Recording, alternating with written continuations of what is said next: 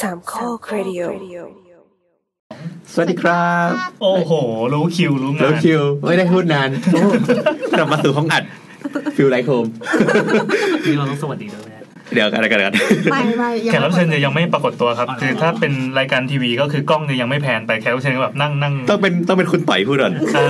คุณต่อยก็จะจองคิวไปเลยหนึ่ง เบรกแขกรับเชิญ ดู ก็ ราย นั่ การ งน้ำลายเห ต่ นี อย ยว อยู่ เดี๋ยวเดี๋ยวเสร็จแล้วเดี๋ยวกูมอบรูป สวัสดีอันนี้คือรายการเสาเสา ใช่ครับ ครับ อ p ที่หนึ่งร้อยยี่สิบสอง ครับ โอ้ และวันนี้เราแนะนำตัวคือคราวที่แล้วเรามีการเตรียมสคริปต์ว่าจะไล่ลำดับตาม อายุ ความอายุโศกอาวุโส ตามอาวุโสเออสวัสดีครับผมแอนครับ น้ำค่ะ ตัวครับ บอสครับ แล้วโบนี่คือเด็กสุดเลยเหรอ บุญกดธันวา พ ใช่ ฤ ไห ศ ม จิกา พฤศจิกา อ่ะตัว ตัวเป็ เกิ น ด ตุลา ตุลา โอ้นี่คือเด็กสุดเลยเนี่ย แต่หัวแพลวนะ เอ อ ดีเล่นเอง เราก็มิดไลท์ไครซิส แต่คือหน้าไปนี้ไครซิสป่ะ ใครสินมากเลยอะ โอเค มึงอ่ะ เป็นแบบมึงใครสิทธิ์มาตั้งแต่ปีหนึ่งแล้ว โอ้ไอ้เหี้ย ที่ยังยังมีผมอยู่ไม่ใช่หรอ เว้ยแต่น้อง แต่ มา แต่พไหอ ว้แล้ว พ อ่ะ อ มีคน พอปี ไหว้ สองน้องไหว้แล้วนะ คือคิดว่าอาจารย์อะไรอย่างเงี้ย การเรียนมันทำร้ายเราได้ขนาดนั้นเลย ปี เหรอ สามพี่ไหว เอาไปอาจารย์ไหว้ สวัสดีนี่คือสาวสาว EP ที่หนึ่งร้อยยี่สองเราอ่าเจอกันเป็นทีมครบสี่คนเป็นครั้งแรกในในรอบ รอบปีกว่า รอบปีกว่าๆแต่จริงๆแล้ว ถ้าสำหรับผู้ฟังอาจจะงงนิดนึงอ้าว EP ที่แล้วก็เราก็เจอกันสี่คนอะไรอย่างนี้นี่นา ๆหมายถึงว่าเจอในแบบตัวต่อตัว อ๋อ in person นั่งนั่งแบบรูปหัวกันได้อะไรอย่างนี้ เออ ไหนลองรูปให้ดูหน่อยสิ มันมีตอนที่โบสกลับมามึง อ๋อ ใช่ ใช่ใช่งั้นก็รอบปีหนึ่งปีปีหนึ่งวันดี ตอนนี้ทำไมเราจะเหมือน X-Men อะจะงงๆนิดนึงแต่นั่น เด เป็น ย์ เพ ออฟ ราะว่า เดอะฟิวเจอร์พาร์ คือเราอัดตุนกันไว้เว้ย นี่เป็นมิติใหม่แห่งรายการพอดแคสต์ที่ดีที่คุณที่มีคุณภาพอะที่ เป็ เขา นเพราะเรา ทำ ขยันใช่ไหมคะ เปล่าเขาคือเหมือนคิวมันว่างช่วงนี้พอดีแล้วแขกแขกก็แบบ แขกเยอะแขกเยอะช่วงนี้ เออช่วงแขกเยอะ เขียนแบบ เพราะว่าเพราะเราเพราะว่าเราตันไง ก็เลยต้องรีบหาแขกมารวมๆกันเยอะๆแล้วก็ เราอัดกันวันวันวันที่สิบห้ากันยา อือฮะ นะครับ ซึ่งเพิ่งปล่อย EP หนึ่งร้อยสิบเก้าไปเมื่อวานนี้ โหดราม่า วัน แล้ว นี้เราจะต้ ดั อง งนั้น EP เนี่ยเป็น EP ที่หนึ่งร้อยี่สิบสองอะ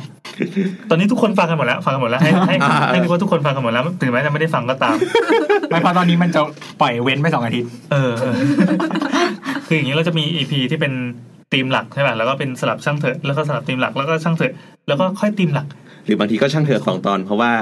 แล้วแต่ คิดธีมหลักไม่ออก ะแล้วแต่ความความเผาของเราสำหรับคราวนี้เรามีแขกรับเชิญมาตลอดรัวๆๆๆเลยทำให้รายการเราดูมีคุณภาพขึ้นมา มีแต่แขกรับเชิญจากต่างประเทศนะ เออว่า เออ เออว่าของอิมพอร์ตทั้งนั้นเลยอะ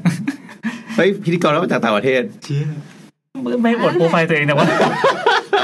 รู้สึกว่าพอมึงตีนแตะเมืองทองก็ไม่ตื่นเต้นละ ไอ้เหี้ยมาก็ยังรถติดอยู่เลย อ่ะเล่าหน่อยเล่าหน่อยไหนไหนไหนไหน เล่าอะไรครับ เล่าเล่าเรื่องการกลับมาถึงเมืองไทยกลับแผ่นดินเนี้ย อ๋อ ตอนตอนถึงสนามบินนี่คือคุกเข่าแล้วก็มกราบ นี่คือแบบมีญาติโยมเอาพวงมาลัยดอกดอกดาวเรืองอะไรไปรอ แล้ว ปะ ก็ต้องทำท่าแบบเนี้ย เป็นเป็นอะไรคุณอะไรนะจำชื่อไม่ได้ที่เป็นนักร้องลูกทุ่งอ่ะสายันสัญญา เออสยันพี่เป้าพี่เป้า ไม่แต่ว่าพอจริง ๆ แล้วพอกลับมาเนี่ย สิ่งที่เจอมากก็คือแบบ จะบอกว่าเป็น culture shock เนี่ย ดูตอแหลมากเลยนะ ตอนแหลใช่ใช่ ใช่ตอนหละ แต่แต่เรารู้สึกว่า เหมือนไม่จดบังคับว่าคนที่กลับมาจากเมืองนอกอะจะต้องพูดอะไรแบบเนี้ยเดี๋ยวสิ่งที่กำลังจะพูดต่อไปเนี้ย รีเวิร์สเคาน์เตอร์ช็อป อ่า เป็น reverse culture shock ยังไงครับ อีสัตว์มึงไปอยู่ปีเดียว เมื่อกี้ทำไมต้องใส่อารมณ์ขนาดนั้น อย่าดิเขาจะใส่อารมณ์ดิ ยังไงยังไง ก็ไม่คือเมื่อวานมีโอกาสแบบไปเดินเที่ยวแบบรอบไอ้เกาะแถวๆอะไรวะ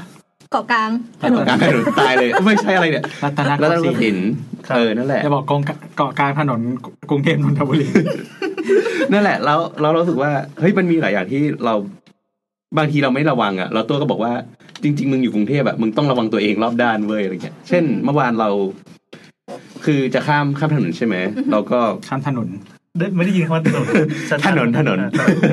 แต่ข้ามถน นมันก็จะต้องกดไฟไฟเขียวให้คนข้ามใช่ไหม อือฮึ คือคราวเนี้ยเราก็กดไฟเขียวแล้ว ไฟเขียวมันก็ออกแล้วเว้ย คนข้าม ตอนที่กูจะก้าวข้ามลงถนนปั๊บ รถเมย์วิ่งผ่าน ฟึบ ไม่มีไม่มีเบรกเฮียอะไรเลยเว้ยแล้วกูแบบเอ้าเฮียชีวิตกูนี่ตายง่ายนะ ตายหรือยัง หรือว่ากูตายแล้ว แล้วก็เป็นพวกแบบสี่แยกอะที่มันต้องมีคนข้ามใช่ไหม อือฮึ แต่มันก็ยังปล่อยให้รถอีกฝั่งอะเลี้ยวซ้ายเข้ามาได้ เอ้ยซ้ายขวาเลี้ยวขวาเข้ามาได้ อืม ก็เลยแบบ แล้วมันจะมีไฟเขียวทำไมวะอะไรเงี้ย ในเมื่อแบบมึงก็ยังให้รถเข้ามา แล้วกูก็ต้องระวังรถ อืม ซึ่งถ้ากูเป็นคนแก่ กูจะข้ามไงวะอะไรเงี้ย มันก็จะมีความแบบนิดหน่อยๆแล้วก็เช่นแบบ ทางเดินที่เดินไม่ได้ มีอะไรไม่รู้กั้นอยู่ เป็นเป็นเวทีแสดง อืมอะไรอย่างเงี้ย มันก็รู้สึกว่าไม่คุ้นอะไรเงี้ยอืม ดูกระแดะนะดูเลย คำพูดจะใช่ใช่จากโลกที่หนึ่งเราก็จะฟังโดยไม่มีการขมวดคิ้วหรือว่าอินตามใดๆ เพราะว่าแบบมันเป็นสิ่งที่เจอปกติทุกวัน คือเราเจอปกติแต่ อืม ต้องเข้าใจว่าโบสเข้าไปเหมือนเข้าไปในเพลทที่มันถูกเคลียร์ทุกอย่างอย่างนี้ออกไปแล้ว คือคือเราว่าที่นู่นมันก็ไม่ได้ดีแบบดีมาก อืม แต่ว่าอย่างน้อยอ่ะถ้ากูกดกดไฟให้กูกูข้ามอ่ะมันก็จะไม่มีรถมาชนกูอ่ะ อืม นั่นแหละครับ อย่างอย่างเนี่ยเมื่อประมาณ EP ที่หนึ่งร้อยยี่สิบที่เป็นน้องเอิร์กมาพูด น้องเอิร์กก็บอกว่าที่ญี่ปุ่น อย่า ก็ ไปเล่าสปอย ไม่ก็ถูกแล้วไงเดี๋ยวเอาทีหลัง ไง ไม่สปอยเลย อาจจะงงนิดนึงทำลายยูนิเวิร์สเรา ยังไงครับ ลืมมันคนละสัปดาห์กันดีกว่า ได้ อ่าต่อต่อ เราได้เราได้ อ๋อน้องน้องเอิร์กก็เล่าเรื่องข้ามถน ตอน EP ที่ น แล้วนะครับ ที่ญี่ปุ่นเหมือน น้อง กัน เอิร์กนี่คือสลัดผักปะ ใช่ ใช่ใช่ ใช่ อันนี้ยังไม่ได้ฟังอีกเหรอครับ ยังเลยไม่ได้ฟังเลย เฮ้ยเดี๋ยวเราต้องแนะนำตัวเขาหรือเปล่า เดี๋ยวยังยังยังยังก็บอกแล้วให้นั่งน้ำลาย ยัง เดี๋ เป็นคุยวณ ก่อน ต่อยอยู่ ยังไง ว่าไงว่าไงครับพี่หอยเอ้ยไม่ใช่ บอกยังไงวะ พี่หอยคืออะไรวะ ต้องโกติ อ่ะยังไงครับ ถ้าเป็นคนต่อยต้องขายใหญ่ประมาณร้อยห้าสิบเปอร์เซ็นต์นะฮะ อืมก็พอของของญี่ปุ่นก็จะมีอย่างนี้เหมือนกัน คือให้กดไฟอะไรอย่างเงี้ย แต่ อืม น้องเอิร์กก็บอกว่า ถ้าถ้าไม่ไม่มีรถเขาก็ข้ามกันปกตินะ คือเขาก็ไม่ได้รอสัญญาณไฟอะไรอย่างเงี้ย แต่ว่าสำนึกมันก็อ่ะเอ้ยไม่ใช่อย่าใช้คำว่าสำนึกมันก็อาจจะต่างกัน ไม่คือไม่มีรถอ่ะที่ที่แมนเชสเตอร์ก็ข้ามกันปกติ อืม อืม มันก็ไม่ได้แปลก คือจะบอกว่าที่เอิร์กเล่าอ่ะ คือมองว่าสิ่งเนี้ยมันเป็นสิ่งที่ไม่ค่อยปกติที่กำลังเริ่มเกิดขึ้นที่ญี่ปุ่น อืม ไม่เขาไม่ได้เล่าในมุมว่า เออไม่ได้พูดเรื่องรถหยุด เออพูด อ่า เรื่อง collectivism ของคน อืม คนเดิน เออเออใช่ลืม อืมอืม อ่ะไม่เล่าแล้วกลับไปฟังนะ ก็ไปฟังเอง นั่นแหละครับก็กลับไปฟัง โอเคงั้น อ่ะ เราก็จะขึ้นอีพีหลักนะครับ กลับมาสู่ EP นี้นะครับ ซึ่ง 45 นาทีต่อจากนี้ไป เราจะได้พบกับ เกียรติข้อสี่สิบห้านาทีต่อ แขกรับเชิญท่านหนึ่งนะครับที่ที่ทำงานเกี่ยวกับเรื่องที่เราคิดว่ามัน เป็นประโยชน์กับคนธรรมดานะ เป็นประโยชน์มาก เพียงแต่ว่าลองลองฟังก่อนฟังในมุมวิชาการ มันเป็นสิ่งที่ใกล้ตัวใกล้ใกล้ขนาดที่แบบสัมผัสรูปไร้ลมเลียผิวหนังเราอยู่ทุกวันเนี้ย พอพูดคำว่าลมเหลียดูไม่ค่อยดีเท่าไหร่ ลมเล้าแล้วกัน เออลุกเรา ได้ ลุกเรา ได้ลย ก็คือเป็นสิ่งที่อยู่ใกล้ตัวเราแบบใกล้ใกล้ขนาดแนบแนบตลอดเวลาเพียงแต่ว่าเราอะใส่ใจหรือเปล่า หรือว่าคนที่เขาจะต้องออกแบบอะไรต่อมีอะไรที่ที่สร้างมาครอบเราเนี่ย เขาได้ใส่ใจเรื่องนี้หรือเปล่า ใช่ เออ ตอน จ นี้ ริงๆเป็นเรื่องสำคัญ เริ่ มาก ม เสื้ อ่ะ อผ้าแน่เลย เสื้อผ้า อืม แน่นแต่เสื้อผ้าอีก ก็คือถอดออกแล้วก็สบา เก่ ย ง แล้ ใน ว แน่นกว่ากางเกงในอีก อีนี้ก็แบบแบบสอนแล้วอะ แบบถอดอะไรถอดวะ เดี๋ยวนี้เขาใช้แบบถ้วยกันแล้ว อ๋อเหรอเหรออ่ะสวัสดีครับแขกรับเชิญของเราวันนี้แอม สวัสดีครับ ตอนนี้มันคือเสียงปรบมือนะ เย้ เราไม่ตัดเข้าเพลงเหรอ เดี๋ยวสิแนะนำแขกรับเชิญก่อนแขกรับเชิญเป็นใครครับ สวัสดี ครับชื่ออ้นครับ อ่าอ้นอ้นอ้นคุณอ้นอายุเท่าไหร่ครับ วิอายุสามสิบแล้วครับ สามสิบทวนเลยเหรอ ใช่ครับสาม โอ้ สิบ โห ทุกวัน น้องอายุสามสิบ ตอนแรกคิดว่ารุ่นเดียวกัน หน้าเด็กของผม โอ้โห เออ หน้าเด็กกับโบท แต่เขาหน้าเด็กกว่าโบทเยอะเลยนะ ใช่ใช่ ไม่โบสมึงหน้าแก่เยอะ เออ คือตอนนี้เรียนอะไรนะเรียนปริญญาเอกอยู่ที่โตเกียวเมโทรพลิแทนยูนิเวอร์ซิตี้ จีมีการศึก ที่ ษา ประเทศญี่ปุ่นครับ ครับ อืม แล้วก็เรียนเกี่ยวกับพวก building เทคโนโลยี ครับ ครับ แล้วก็ทำสโคปในที่ศึกษาเนี่ยจะเกี่ยวกับพวกสภาวะน่าสบายของคนที่อยู่ในอาคาร อ๋อนี่สภาวะสภาวะน่าสบาย อืม ก็ เดี๋ยวอันนี้ก่อนอย่าเพิ่งอย่าเพิ่งมาถามนิยามตอนนี้ เดี๋ยวจะเป็นหลั คอมฟอร์ z โซนไงคอมฟอร์ z โซ comfort น zone ที่เขาฮิตๆพูดกัน ค นะ รับคอมฟอร์ทโซน เราควรก้าวออกจากคอมฟอร์ทโซนใช่ไหมแต่ ร้อนเลย ร้อนเลย แต่วันนี้เราจะไม่ก้าวออกจากคอมฟอร์ทโซน อ่ะโอเค เนื้อหาของเรื่องคอมฟอร์ทโซนเนี่ยจะเป็นยังไง เดี๋ยวมาเจอกันหลังพักฟังเพลง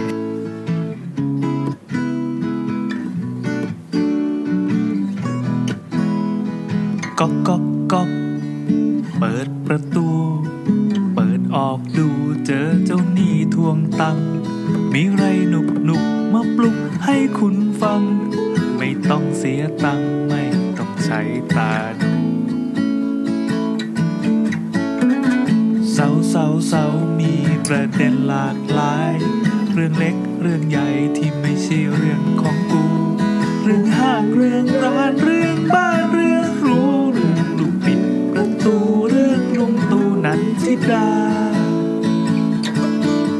ออกจะใสถ้าใจของคุณเปิดฟ้า อาจมี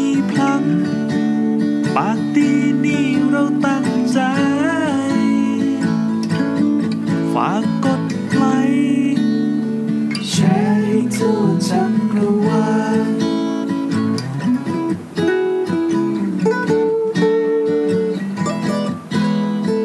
ฮ่าฮ่าฮ่าสนุกจังฟังตอนเดินทางหรืออยู่บ้านหลังจาก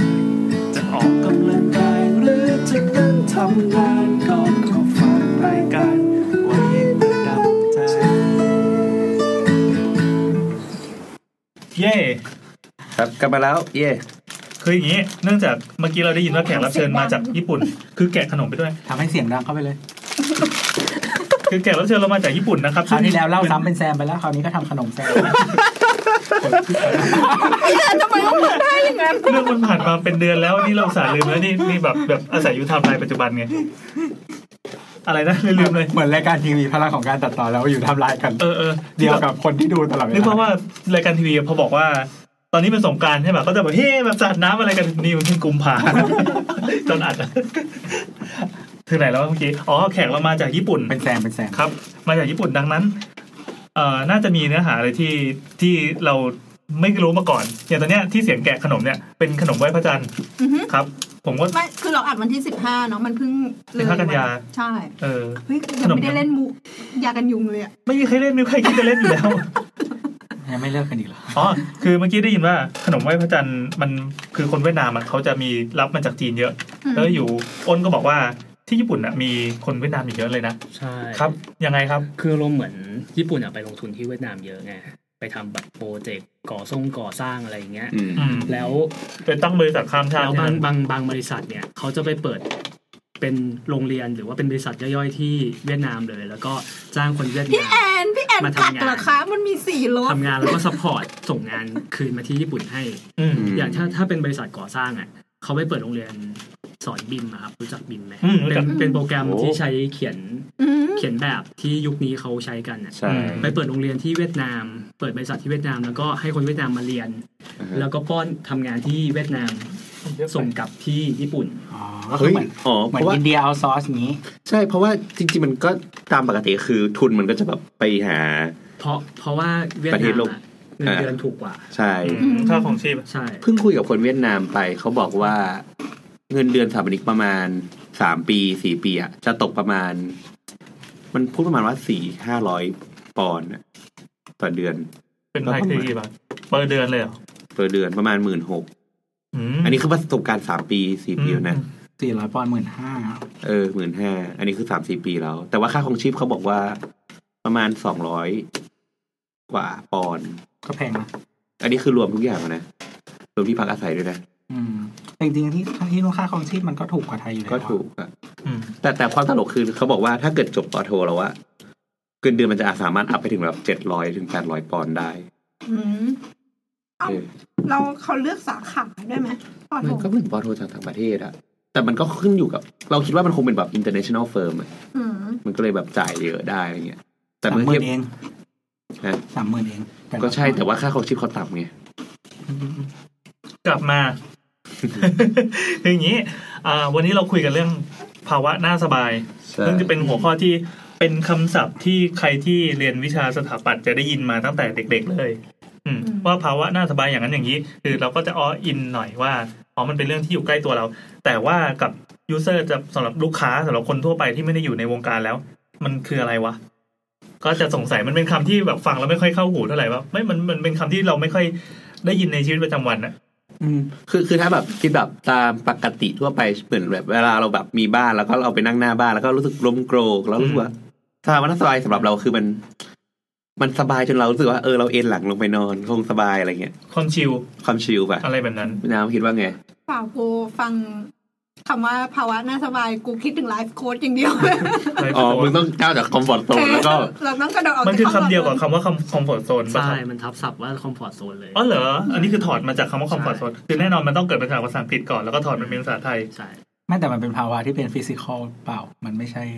อย่างนั้นที่ ใช่ไงคือ คือเหมือนไอ้ไอ้ไอ้คำคำว่า comfort zone แบบ life coach มันเป็นคำที่ถูกเอามา มาปรับ มา มาสวมวัฒกรรมเอาทีหลังอะไรอย่างงี้ อืม จริง แล้ว มันเป็นคำที่กว้างนะคืออ ม เราจะพูดให้มันเป็นแบบทางจิตวิญญาณอะไรเงี้ย เออเออ ไลฟ์โค้ดมันก็ได้หรือว่า เออ ถ้าเราจะพูดให้มันเป็นเรื่องแบบฟิสิกส์วิทยาศาสตร์เงี้ยมันก็พูดแบบนี้ได้เหมือนกัน แล้วก็ มันจะมีคำย่อยๆที่อยู่ใต้คำว่า comfort zone อ๋อไอคอมฟอร์ตโซนมันเป็นหมวกใหญ่ ใช่ แล้วก็กระจายมา ใช่ แล้วเราอ่ะมีมียังไงบ้างครับ ก็อย่างเช่นแบบ thermal comfort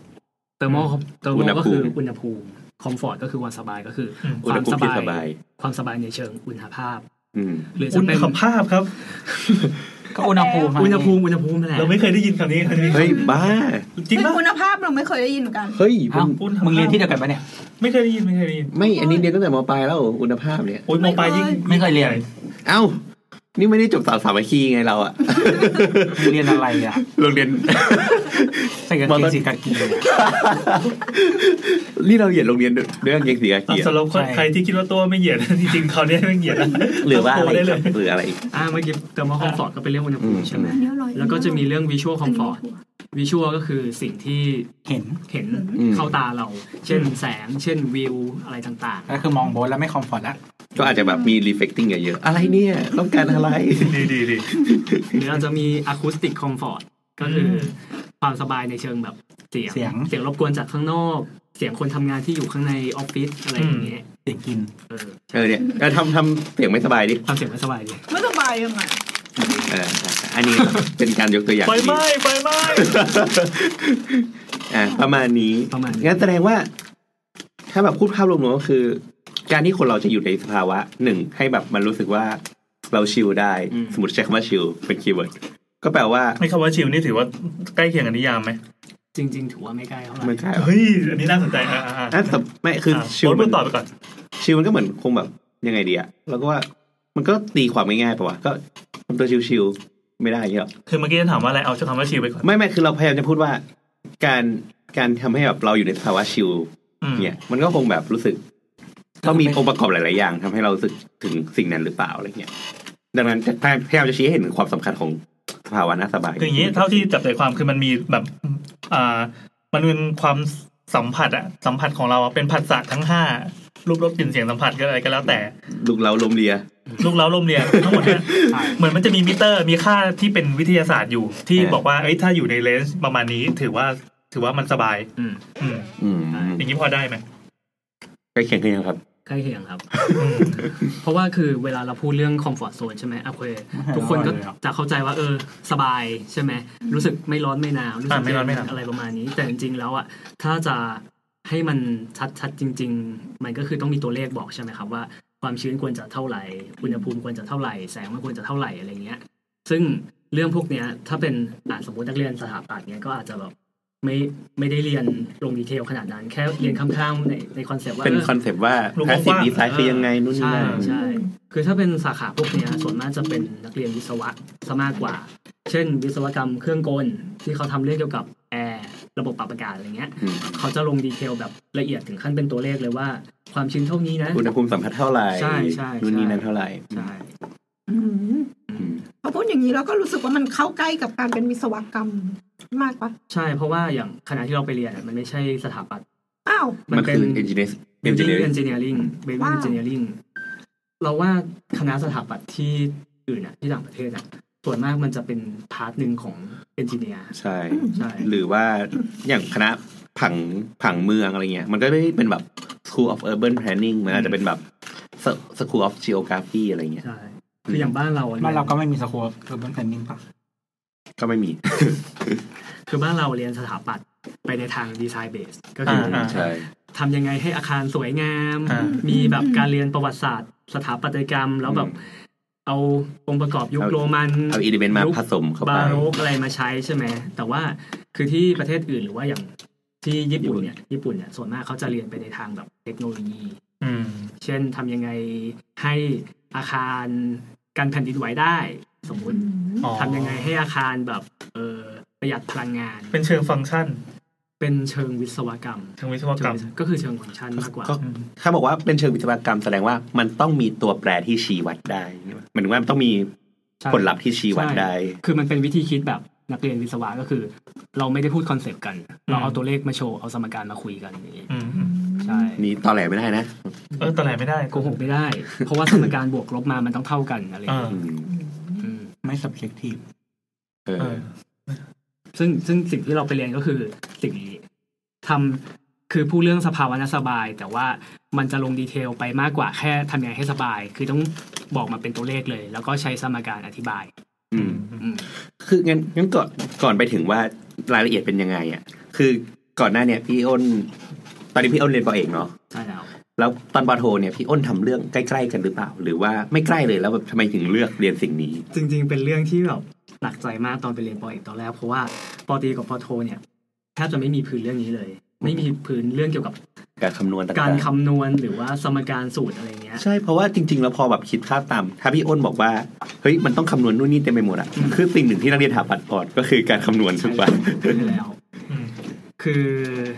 ที่ที่เราไปเรียนเนี่ย เพราะว่าเราติดต่อกับอาจารย์โปรเฟสเซอร์คนนี้ที่เป็นอาจารย์ที่ปรึกษาเรา คืออีเมลไปหาเขาตอนนั้นคือเหมือน เรามีเพื่อนที่เรียนอยู่ที่มหาลัยเนี้ยแต่ว่าเขาเรียนภาคเคมียังไม่ได้เกี่ยวอะไรกับอาจารย์ แต่ว่าเหมือนเขารู้ว่าอาจารย์คนนี้อยากได้นักเรียนที่เป็นนักเรียนอาเซียน อืม เพ ราะว่าโปรเจกต์ที่เขาทำอยู่มันเป็น เซาท์อี ค สเอล้ายๆ เชีย เป็น เบส งาน เหรอง านวิจัยที่อยู่ในเซาท์อีเดเชียอะไรอย่างนี้ อืม เป็นเซาท์อีสเอเชียหรือว่าเป็นแบบท็อปเขาเรียกท็อปิคอลเบส จริงๆ อยากใช้คำว่า topical เออโอเค topical มากกว่า ก็คือท็อปิคอลเบสก็ใช้คำว่าเลยวะ topical topical เลย มันมีคำภาษาไทยปะ topic มี topic มี ครับพี่เข้าไปเออร้อนชื้นอ่า topic ร้อนชื้นเออโอเค ใช่ แสดงว่าก็เลยติดต่อเขาโดยตรง ใช่ก็คืออาจารย์เนี่ยอยากได้นักเรียนอาเซียนมาช่วยเขาทำโปรเจกต์เพราะว่าเขาจะต้องมาเก็บข้อมูลในไทย อืม เราก็เลยอีเมลไปหาเขา แล้วแบบด้วยความบังเอิญมาก สมมุติเราอีเมลพุธกลางคืนใช่ไหมไปหาเขาพฤหัสเช้าเขาตอบกลับมา แล้วบอกว่าเขาอยู่ที่ไทยพอดี อืม ว้าว เออเขามาแบบทำวิจัยมาเก็บข้อมูลอะไรอย่างนี้ อืม ก็เลยนัดเจอเขาไปนัดเจอคุยที่ล็อบบี้โรงแรมที่เขาพักอะไรเงี้ยแล้วก็คือมันมันเร็วมากวันเดียวก็คือ จบเลย เสร็จ จบเลย รับเป็นนักเรียนได้ทุนทุกอย่างเรียบร้อย โอ้ ว้าว ว้าว ก็เคย ใช่ อืมหันมามองน้ำ ช่วงนั้ แล้ น ว ค ก็ งคงคงทำบุญเยอะอะช่วงนั้นนะ อืมอืมอืม เออ จับพลัดจับผลูมีโอกาสเข้ามา ใช่แต่ เดี๋ยว เรา เดี๋ยวไปเข้าสาร คือ บ่อย เราเราก็เกรินกับอาจารย์ว่าเออจริงๆเราก็ไม่ได้แบบมีพื้นความรู้เรื่องนี้มากนักนะแต่ว่าเขาก็บอกว่าโอเคไปไปเรียนที่นู่นแล้วกัน แล้วก็เขายังอยากได้นักเรียนอาเซียนอยู่แล้วก็ อาจารย์นี่ขาดคนจริงไหมเนี่ย ใช่ใช่ ของขาด คือจริงๆ นักเรียนปอเอกเป็นสิ่งที่ทุกอาจารย์อยากได้นะทุกมหาลัยอยากได้ เพราะว่าเอาไปเพื่อไปทำวิจัย มัน ให้มหาลัย มันคือการจ้าง RA ในราคาที่ถูกใช่ป่ะ ถูกต้อง RA ก็คือ research assistant รีเสิร์ชอาจารย์ อืม ไปช่วยเก็บข้อมูลวิเคราะห์ ก็ ข้อ ดี มูล IA ก็จ้างผม น เดี๋ยวนี้ นี่เขียนเปเปอร์ต่างๆอะไรเงี้ยแล้วถ้าเป็นนักเรียนต่างชาติมหาลัยก็จะได้เครดิตที่มันเรียกว่า KPI ด้วย อ๋อเป็นเขาเรียกว่าเป็น diversity ใช่ ความมันจะมีคะแนนความหลากหลายบางอย่าง อ่าๆๆ ที่เวลาเขาไปชี้วัดในเว็บอะ QS อะไรพวกเนี้ย อืม มันจะบวกเข้าไปด้วย ใช่เอาไว้เอาไว้ไต่อันดับมหาลัย ใช่ใช่ ขึ้นไป โอ้โห ะไรเงี้ย เออก็เลยไปเรียนกับเขาเรื่องนี้แหละ building technology อืม เรื่องสภาวะน่าสบาย แสดงว่าสิ่งที่ทำปอโทกับปอเอกก็ไม่ได้รีเลทกันถูกไหมครับ ไม่รีเลทเลยก็ได้แหละเพราะว่า โอเคก็เหมือนเป็นเริ่มเป็นเริ่มใหม่ สรุปว่าไม่ relate ใช่ เป็นเริ่มใหม่ตอน ใช่ ปีหนึ่งปอเอก ใช่ใช่ใช่ โอเค ไม่แต่ปกติจริงๆ แล้วเวลาเรียน มันไม่ต้องเรียนโทก่อนเรียนเอกก็ได้นี่ ใช่แต่ว่าเหมือนว่าบางอย่างมันก็ต้องมีพื้นบางอย่างสิ่งที่สนใจแล้วรู้ควรจะมีความรู้บางอย่าง ถ้ามีพื้นอย่างเช่นสมมติว่า เราเรียนปอโทเรื่องเทคโนโลยีอาคารไปก่อน รู้ว่าซิมูเลชันในการ ใช่ใช่ หาพลังงานของอาคารมันเป็นยังไงอะไรเงี้ยมันก็จะไปต่อยอดง่ายกว่า เพราะมันใช้เครื่องมือวิจัยคล้ายๆกัน หรือหรือว่าอย่างสมมติถ้าเราจะทำปอเอกในอนาคตเนี่ยสมมตินะก็คือเราก็มีทำสิ่งที่เรียกว่า literature review ใช่ ประมาณหนึ่ง ใช่ ก็คือแบบ ซึ่งอันนี้ช่วยมาก คือเราก็จะรู้แล้วว่าเราต้องอ่านอะไร หรือว่าเขาเรียกว่า core idea ของเราจริง ใช่ ๆ มันเป็นยังไง แล้วค่อยไปจับกับเรื่องที่มัน specific ขึ้นไปอะไรเงี้ยเออ คือการรู้ว่าเราต้องอ่านอะไรเนี่ยเป็นเรื่องที่แบบ สำคัญดีกว่าแบบ สำคัญมาก มากว้าน อืม มันเหนื่อยมาก เพราะว่าช่วงแรกที่เราไปเราก็ไม่รู้เหมือนกันว่า เราจะต้องอ่านอะไร คือเราก็แบบโหลดเปเปอร์มาจากเน็ตแล้วก็อ่านอ่านอ่านไปก่อน ใช่ใช่ แล้วอาจารย์ก็ตบตบๆเตะเตะๆไป เขา อี บ ก อก ที ไปอ่านนี้สิไปอ่านนี้สิ ใช่ อ่านนี้สิไปเรื่อยๆเหมือนเหมือนการเรียนปอโทเรารู้สึกว่ามันคือการสร้างองค์ความรู้บางอย่างที่มันเฉพาะขึ้นหน่อย แต่ยังไม่ลงลึกเหมือน เหมือนเป็นกระปุกอะหยอดไปก่อน เหมือนเหมือนอ่านแล้วก็สรุปมาอะไรประมาณนี้ อืมอืมอืม ใช่ นี่คือจริง ๆ หลังจบ undergrad แล้วคือ grad level ยังไงมันก็คือต้องสร้าง ใช่ใช่ องค์ความรู้อะไรบางอย่าง ใช่ใช่ มันไม่ใช่การเรียน coursework เหมือนตอนที่เป็น undergrad อยู่แล้ว แต่แต่แต่แบบบางที่มันก็จะเป็นแบบ อย่างอย่างที่อเมริกาเนี่ย อืม มันก็จะแบบเป็นคอร์สเวิร์กก่อน มันจะมี part ปี coursework หนึ่งแล้วก็อันนั้นใช่ป่ะ อืม แต่ว่าที่อังกฤษก็คือ ข้อสรุปสั้นๆของคนที่บอกก็คือจ่ายเป็นล้านอ่านคนเดียวอะ เออก็อย่างนั้นนะโอเคงั้นก็นำเข้าสู่เรื่องสภาวะน่าสบาย คือเมื่อกี้เราก็คุยแล้วว่าสภาวะสภาวะน่าสบายมันมันสำคัญกับชีวิตมาก แต่ว่าจริง ๆ แล้วในไอเดียจริง ๆ ที่พี่อ้นทำเนี่ย มันมันมีตัวชี้วัดกี่ด้านหรืออะไรบ้างครับ อืม หรือว่ามันมีเกณฑ์ที่ต้องรู้สำหรับทางนักออกแบบหรือว่าคนธรรมดา หรือว่าเราควรจะแยกเป็นนักออกแบบก่อนแล้วค่อยลงพาร์ทคนธรรมดาดี จริงๆเอานักออกแบบก่อนไหม อ่ะ เราเรา ได้ ค่อยไปแบบตบตบๆตอนท้ายว่าคนทั่วไปจะแบบ อ่ะได้ พิกอัพตรงนี้มาใช้ยังไงได้บ้า เอง ออย่างนั้นน่าจะง่ายน่าจะเข้าใจง่ายกว่าเนาะได้ คืออย่างเมื่อกี้เราเกริดไปเรื่องคอมฟอร์ z โซนมันเป็นคำที่ใหญ่มากใช่ไหม อืม แล้วมันจะมีมีเตอร์มอลคอมฟอร์ตวิชวลคอมฟอร์ตอะคูสติกคอมฟอร์ตต่างๆเนี่ยซึ่งเขาก็มีการทำวิจัย หรือว่าศึกษากันมานานมากแล้วแหละ เพราะว่าองค์ความรู้เรื่องนี้มันก็ไม่ได้ใหม่มาก แล้วเขาก็ค้นพบว่าเอ้เรื่องเตอร์มอลคอมฟอร์ตอะความสบายในเชิงอุณหภูมิอะไรเงี้ย มันเป็นสิ่งที่ค่อนข้างเอฟเฟกต์กับคนมากที่สุดเวลาเราอยู่ในอาคาร เห็นชัด ใช่ คืออย่างสมมุติว่าอ่ะแดดเรื่องวิชวลใช่ไหมแดดเข้ามาเงี้ยเราเอาจากแค่เบือนหน้าหนี อืม มันก็คือช่วยได้แล้ว แต่ว่าถ้ามันเป็นเรื่องอุณหภูมิความร้อนหนาวที่เรารู้สึกเนี้ยมันแบบเอฟเฟกต์กับเรา กับ ใระยะ อารมณ์ใน ย สภาวะนั้นด้วยป่ะ ใช่ แล้วมันเอฟเฟกต์กับเพอร์ฟอร์แมนซ์ในการทำงานด้วย อืม เช่นแบบถ้ารู้สึกหนาวไปเงี้ยเมตาบอลิซึมร่างกายเรามันจะต่ำลง อืม แล้วมันจะทำให้การทำงานหรือการคิดของสมองเนี้ย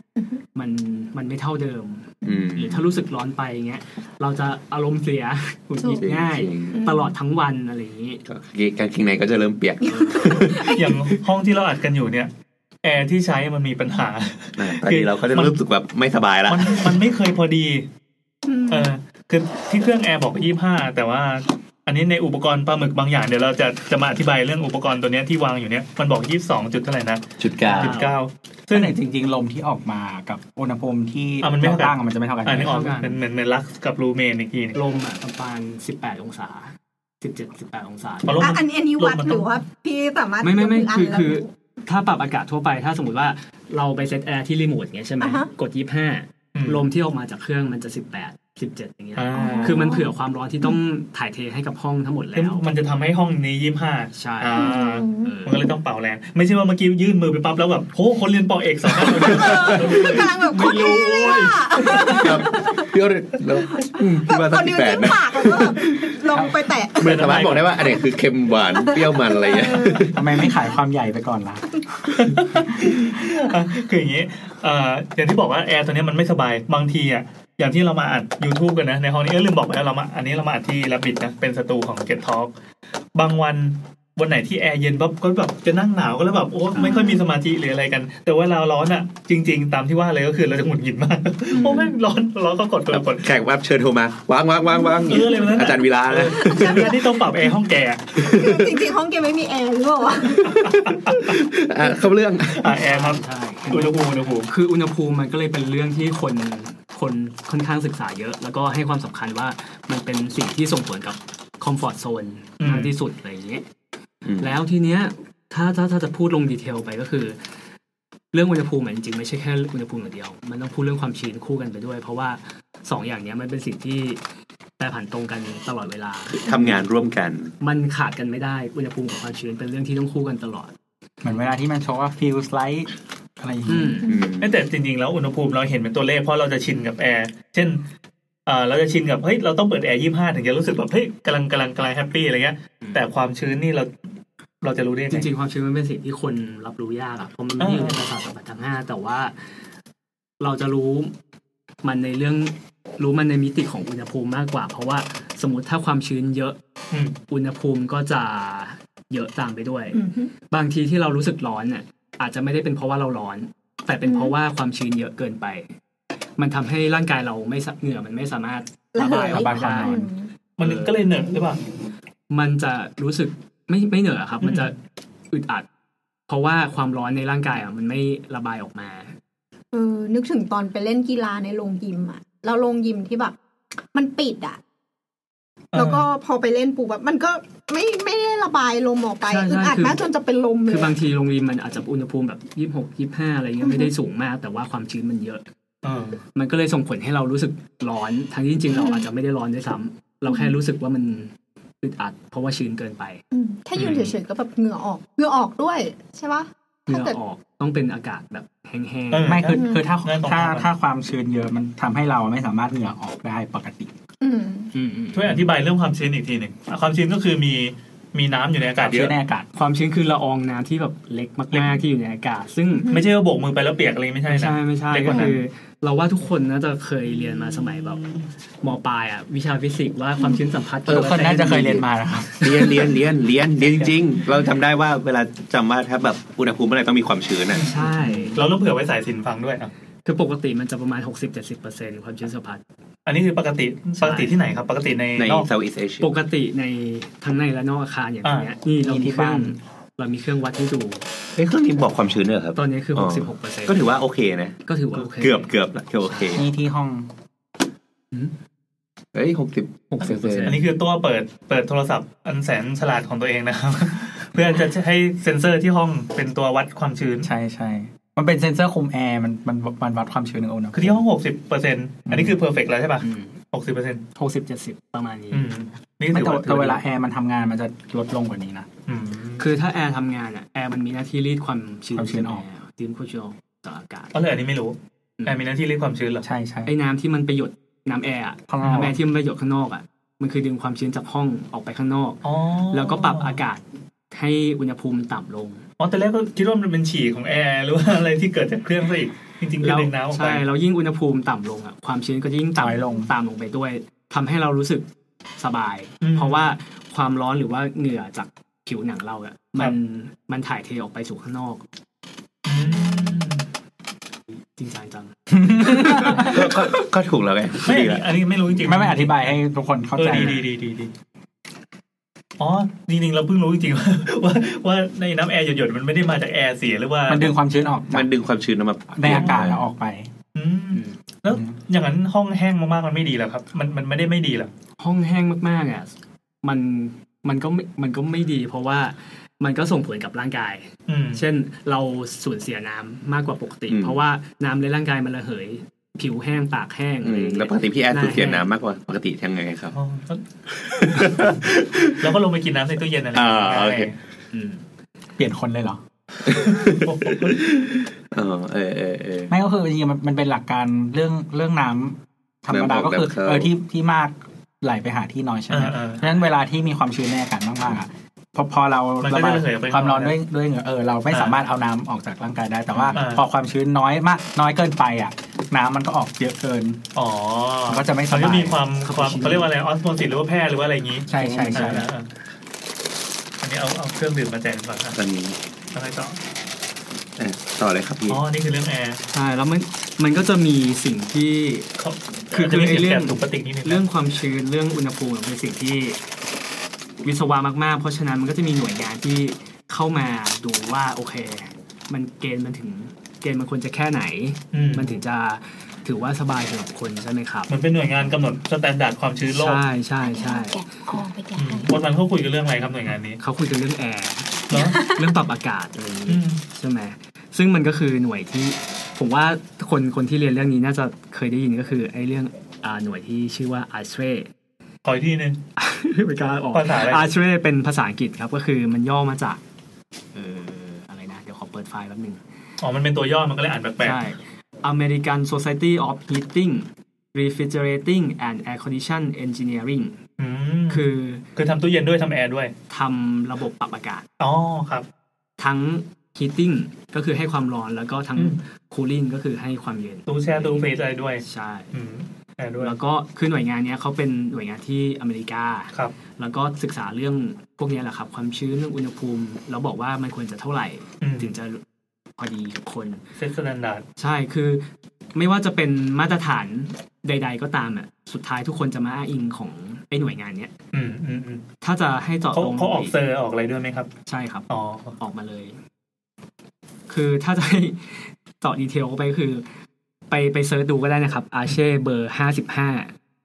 ขอขอครับสะกดตัวย่อคำว่าอาเช่เผื่อใครไปเสิร์ชดู A S H R A E ห้าห้า ฮ่าฮ่า อันนี้มันเปื้อนนะ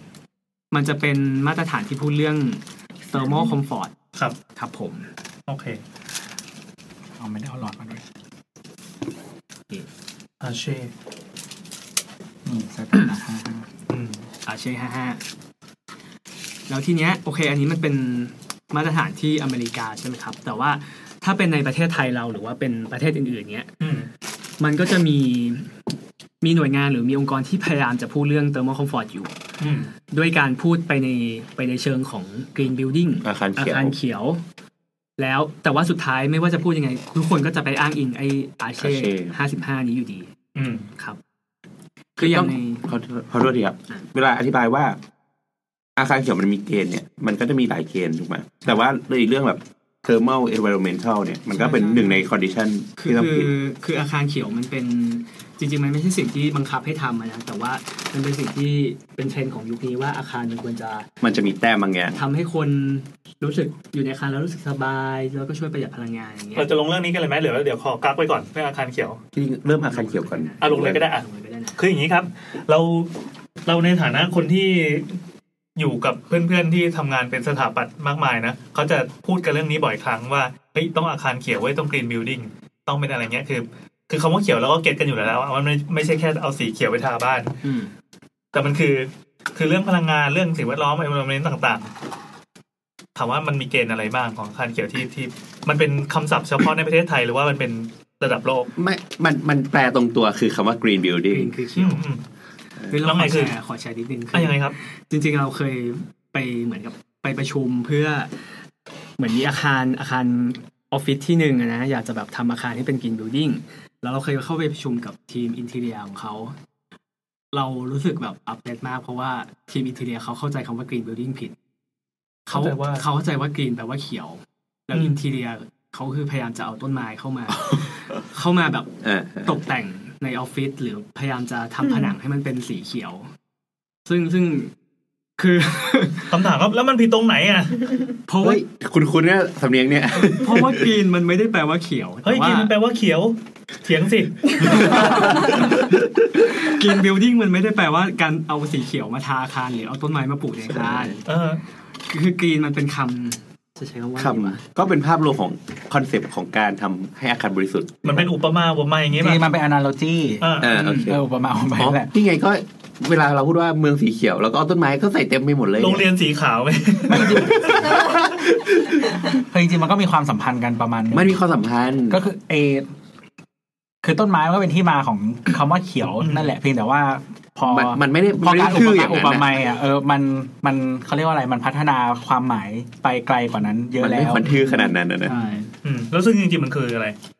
จริง ๆ มันก็คือมันมันเริ่มต้นมาจากไอ้องค์ความรู้เกี่ยวกับเรื่อง sustainable อะซึ่งเมื่อประมาณ 5 ปี 10 ปีก่อนมันมันฮิตใช่ไหม อือฮึ ว่า sustainable นี่คืออะไรความยั่งยืน ความยั่งยืนความยั่งยืนอะไรอย่างเงี้ย นักข่าวเกต คือมันก็ ติดเดิม ฮิตแล้วจริงๆมันฮิตทุกเรื่องอะไปเรื่องสังคมเรื่องเศรษฐกิจเรื่องอะไรอย่างเงี้ย sustainable ใช่ไหม อืม แต่ว่า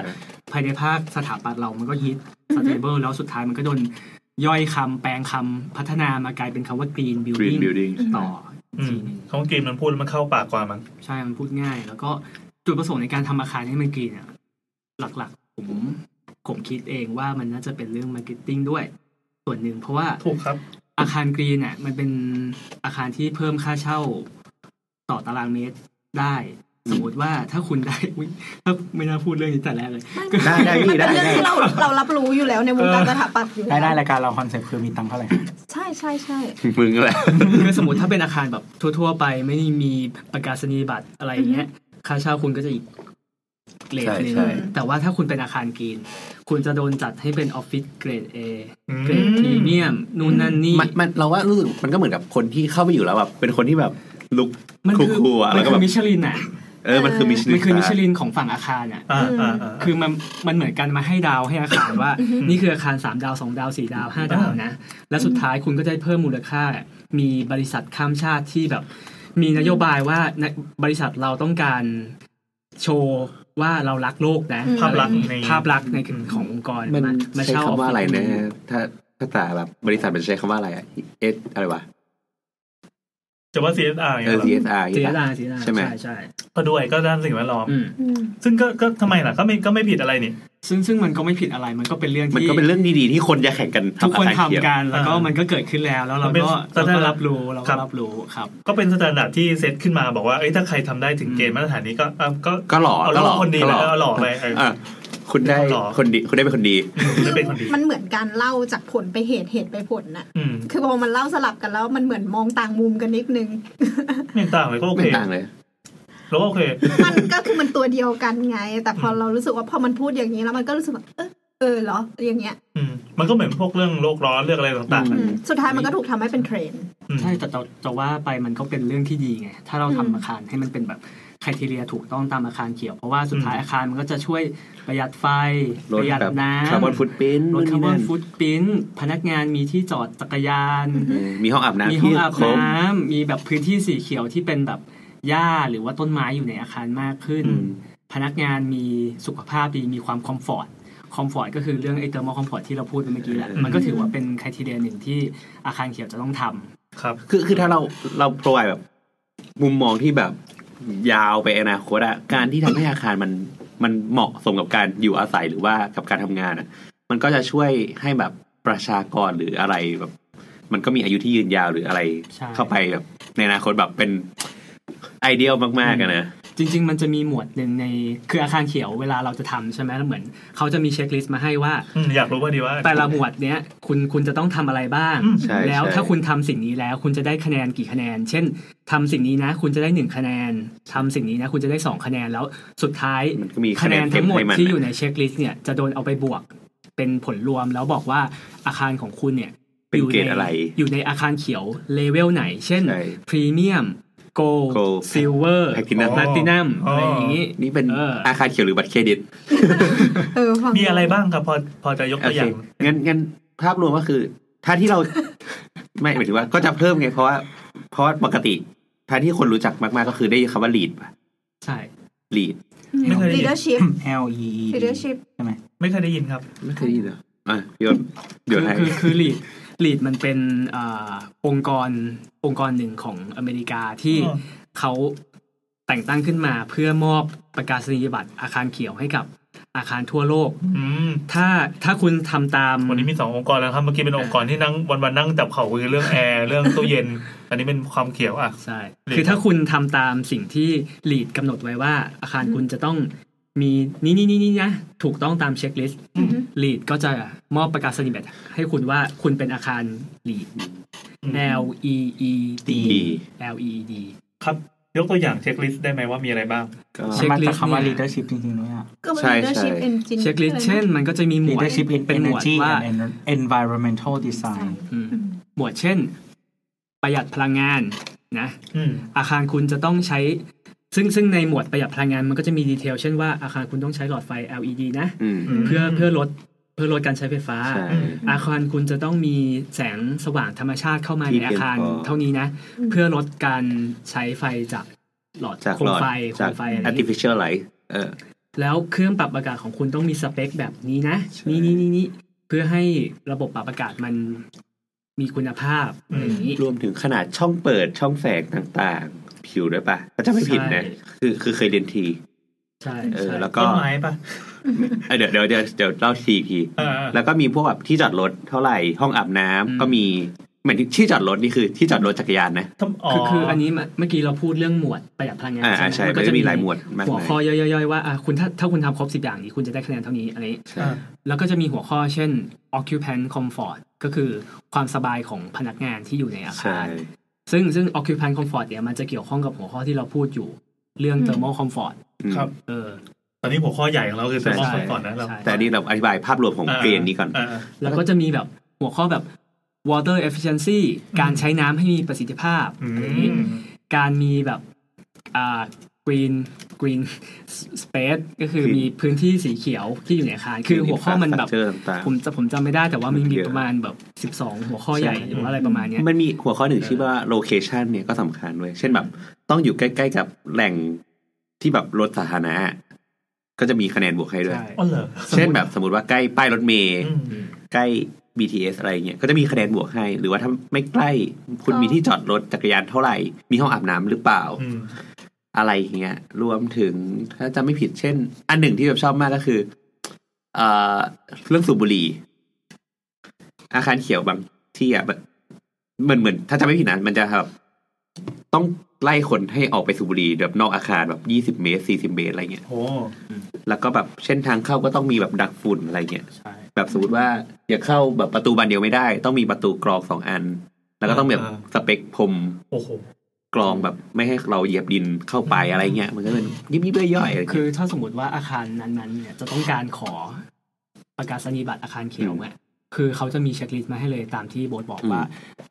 องค์ประกอบต่างๆในอาคารระบบไฟฟ้าประตูหน้าต่างทุกอย่างเนี่ยควรจะเป็นแบบนี้นะ อืม ทีมสถาปนิกที่เป็นคนออกแบบอาคารนั้นน่ะก็คือจะต้องไปเอาเช็คลิสต์นั้นน่ะ มาแอพพลายกับ ใช่ แบ ใช่ บแบบหรือว่าตึกของตัวเอง อ๋อคือถ้าใครตั้งรีควอรเมนไว้ว่า จงทำอาคารเขียวก็อันนี้ไปเป็นกฎในการออกแบ แต่ บ ก็อย่างที่บอกว่ามันก็มีหลายเลเวลอะ อ่า คืออา มันก็มันก็ยากนะที่คนจะทำ อ แบ ยา บ กจะเขียวปั้นแค่ไหน คุณจะเป็นแบบแพคตินัมหรือหรือเปล่า อ่า อะไรเงี้ย อ่า อืมซึ่งเราว่าแพคตินัมในไทยตอนนี้ก็ไม่ได้เยอะมากนะ แพลตินัมในไทย จะมี ตอน โก นี้ ส่วน มี มาก ส เยอะ ติฟายซิลเวอร์โกแล้วก็แพตินัมแปดสิบคะแนนขึ้นไป แพลตินัมที่ไทยมันมีตัว ไม่แน่ใจ แต่บทเรียนทีเมื่อประมาณสักสามปีก่อนอะยังไม่มีมั้งหรือมีที่สองที่อาจจะไม่ได้ เรารู้สึกว่ามันตึกกฟผมั้งนะตึกสำนักงานกฟผซึ่งเพิ่งเปิดเมื่อมีนาคมที่ผ่านมาเนี่ย อืม มันคือหลีก ที่มีลูกกลมๆลูกกลม กลม ๆพระรามสี่ ๆไม่ไม่ตรงบางกรวยเลยอะไกลมากเลยนะเป็นตึกที่ยังไม่ค่อยมีใครรู้จักเท่าไหร่ JBTG นั่นแหละ ก็ประมาณประมาณ JBTG นี้ เขาเขียนว่า ป แพ ระมณ ตินัม เออ ก็อาจจะได้แพคตินัมเพราะว่าเมื่อสักสามสี่ปีก่อนยังไม่ค่อยมีแพคตินัมเลย อ่ะอยู่ มั ใกล้ มี บ้านโบ๊ทนี่เป็น โก ไปได้นะ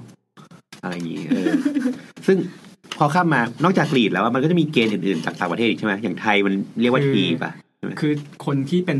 จุดเริ่มต้นทุกอย่างมันก็คือไอ้หน่วยงานที่เรียกว่าลีดนี่ยแหละ ซึ่งมันมาจากอเมริกาใช่ไหมแต่ทีเนี้ยพอ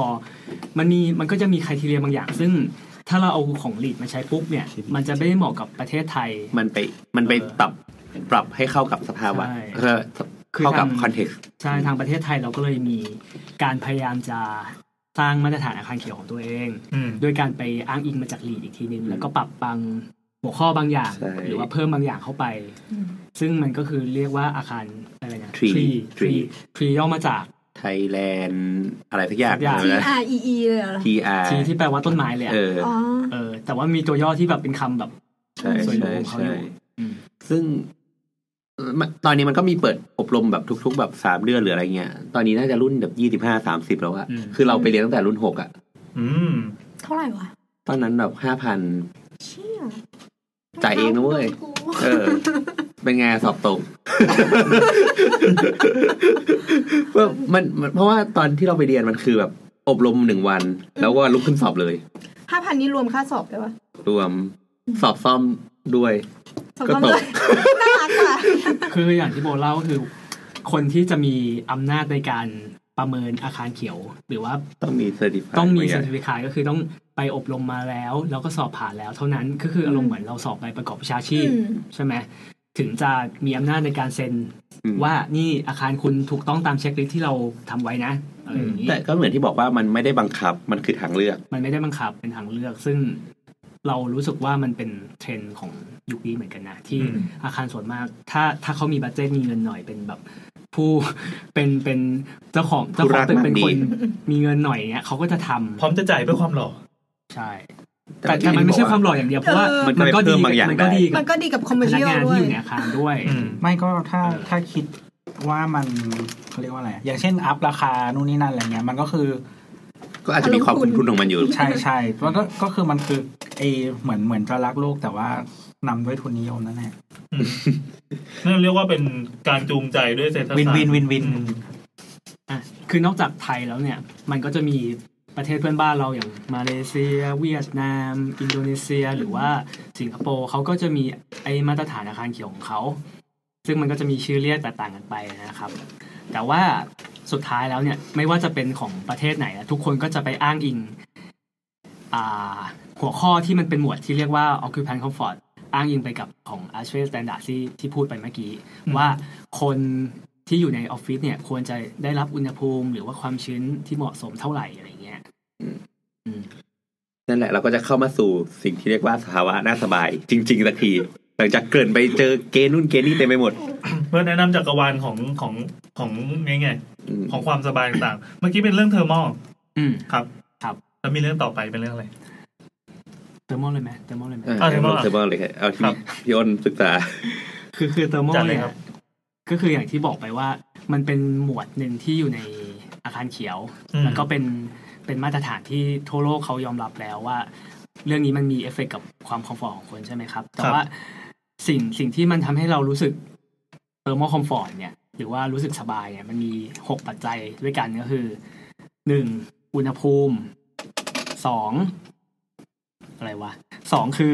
อุณหภูมิแผ่ ความร้อนเฉลี่ยโอ้คำศัพท์ สับเป็นทางการนะครับ สามคือกิจกรรมที่เราทำสี่คือความเร็วลมห้าคือเครื่องแต่งกายหกคือความชื้น ทั้งหมดนี้รวมเป็นในหมวดอุณหภูมิ ทั้งหมดนี้เป็นสิ่งที่ซัพพอร์ตว่าเรารู้สึกสบายในเชิงอุณห เทอร์ ภู โม มิหรือเปล่าเพราะว่ามันพูดเรื่องแค่อุณหภูมิอย่างเดียวไม่ได้ครับ อ่า ที่อย่างที่เราเกรินไปตอนแรก ครับ เรื่องเสื้อผ้ามันก็มีผลเรื่องความชื้นมันก็มีผลด้วยอะไรอย่างนี้ อืม แล้วเราแบบเช่นอื่น ๆ ที่เดียวที่พี่อ้นเขียนมาน้ำหนักอะไรคืออะไร คือมึงอ้วนเกินไปเงี้ยเหรอ น้ำหนักเนี่ยคือมันเป็น คือมันจะไอ้คำว่าอื่นมันเป็นจะเป็นปัจจัยแบบเฉพาะบุคคลเช่นผู้หญิงกับผู้ชายเนี่ย อ๋อ ผู้หญิงก็จะมีอัตราการเผาผลาญที่ไม่เหมือนกับ แตกต่างไป ผู้ชาย หรือว่าผู้หญิงส่วนมากก็จะเขาจะชอบใส่กระโปรงสั้นอย่างเงี้ยสมมติ อืม เขาจะรู้สึกหนาวได้ง่ายกว่าผู้ชายอย่างเงี้ยครับ เอ๊ะแล้วไอ้ตัวของเครื่องนุ่งผมมันไม่ใช่ ไม่ใช่เป็น subjective เหรอ เครื่องนุ่งห่มเนี่ยคือด้วยด้วยความที่เรื่องเทอร์โมคอมฟอร์ตเนี่ย มันจะต้องต้องต้องคำนวณว่าคนรู้สึก สบายไม่สบายรู้สึกร้อนหนาวแค่ไหน เพราะฉะนั้น อืม ไอ้เครื่องนุ่งห่มอ่ะมันจะมีสูตรคำนวณอยู่ ว่าถ้า อ๋อ คุณใส่กางเกงแบบนี้นะ ใส่เสื้อแบบนี้นะ มันจะโดนแทนค่าเป็นสมการ หมาย ได้ หมายถึงว่า มัน subjective จริง แต่ว่ามันเอามาเป็นโจทย์ในการ ใช่ ออกแบบ เหมือนเหมือนสมมติว่าเรามองเข้าไปในออฟฟิศเราก็จะรู้ว่า อ่า พนักงานแต่งตัวประมาณนี้ ดังนั้นมันก็สามารถ เอามาคิดได้ ใช่ เงี้ยเหรอ คือคือไอ้ถกทั้งหกตัวแปรที่พูดนะทุกอย่างมันซับเป็นทีหมดเลย อ่ แต่ว่าด้วยความที่มันต้องเอามาคำนวณอ่ะ เออ มันก็เลยโดนแปลงให้เป็นตัวเลขหมดเลย คือคือ เขา เข้า อ ใจ ยากเอามาเป็นตัวแปรได้ เพราะว่าเหมือนถ้าเกิดย้อนกลับไป EP acoustic อะที่มันจะบอกว่า สมมติว่า plywood ไอ้ไม้อัดอะมันก็แทนค่าเท่านี้ อ่า อันนู้นนี่นั้นมันก็แทนค่าได้หมดใช่ไหมอันนี้ก็เหมือนกันถูกไหมครับ อันนี้พฤติกรรมก็เอามาแทนค่าด้วย เสื้อผ้าสามารถแทนค่าได้แล้วกิจกรรมเนี่ยมันจะโดนแทนค่าด้วยอัตราเมตาบอลิซึม เช่น โอ้ อ๋ออ๋อใช่ใช่ใช่ใช่ เช่นสมมติว่าพนักงานของบริษัทเนี้ยนั่งทำงานพิมพ์คอม อ่ะ คุณก็จะมีเลท สมมติว่าได้ห้าคะแนนอ่า อ่า เออ คุณก็จะมีเมตาบอลิซึมเป็นห้า อืม สมมติพนักงานบริษัทนี้ส่วนมากจะยืนหรือว่าเดินเป็นงานเป็นงานแบบต้องเดินอะไรเงี้ย อืม เมตาบอลิเมตาบอลิซึมก็จะเป็นอีกเลทหนึ่งเช่นเป็นหนึ่งสมมตินะสมม ครั ติ บ เออคืออย่างอุณหภูมิอ่ะเราก็รู้ๆกันอยู่แล้วว่า มันก็เป็นเลขที่วัดได้ใช่ไหมแบบยี่สิบเอ็ดยี่สิบสองยี่สิบสี่อะไรอย่างเงี้ยกิจกรรมก็คือ เป็นสิ่งที่พูดไปเมื่อกี้ว่า มันโดนแทนค่าด้วยเมตาบอลิซึมเลท อ่า ใช่ไหมครับ ความเร็วลม ความเร็วลมก็มันก็คือวัดได้แหละ ก็คือความเร็วลมอย่างอย่าง ใช่ แอร์อย่างเงี้ยออกมา เป็น วัดได้ปะ เมตรต่อวินาทีอะไรเงี้ยหรืออย่างเครื่องแต่งกายก็คือมันอาจจะดูเป็นสิ่งที่แบบ subjective สั มาก จ ๆ จิมากๆ แต่ว่ามันก็จะมีวิธีวัดของเขาอยู่ อ่า เทียบเป็น 0.5 บ้าง เทียบเป็น 0.59 เทียบเป็น1อะไรเงี้ย อืมอืม นะ อืมอืม นับเอาว่าคนเนี้ยใส่กางเกงในใส่กางเกงนอก กี่ ถุง ชิ้น เท้า เว รอง ลาวิ เท้า จัยไปถามไหมครับเออน้องใส่กางเกงในอะไร ใช่ เขา ครับ เฮ้ยจริงเหรอ จริงครับ คุณครับวันนี้คุณใส่ทีแบ็กหรือเปล่าเงี้ยเหรอ ใช่ ตอ เรา นแรก จะเราจะแจกแบบสอบถามให้พนักงาน แล้วก็ให้เขางงว่าเขาใส่เสื้อผ้าอะไรบ้าง ตอนแรกคิดว่าแบบโพแค่แบบไปส่องสาวออฟฟิศว่าใส่กระโปรงสั้น เดี๋ยวเดี๋ยวเดี๋ยว นี่ก็หนักแล้วนะนี่คือกางเกงในอะไรเลยเหรอ อยากฟังอยากฟัง ให้ดู แล้วแล้วแล้ว อยากฟังอยากฟังคือ เอ้ย อะ ผ ไร ม อ่ะ ผมไม่เชื่อครับ ขอดูได้ไหมครับเงี้ยเหรอได้ไหม พี่ไม่กินซอสเซอร์ แล้วบาง แต่ คือบางทีเราต้องเช็คละเอียดถึงขั้นว่าเฮ้ย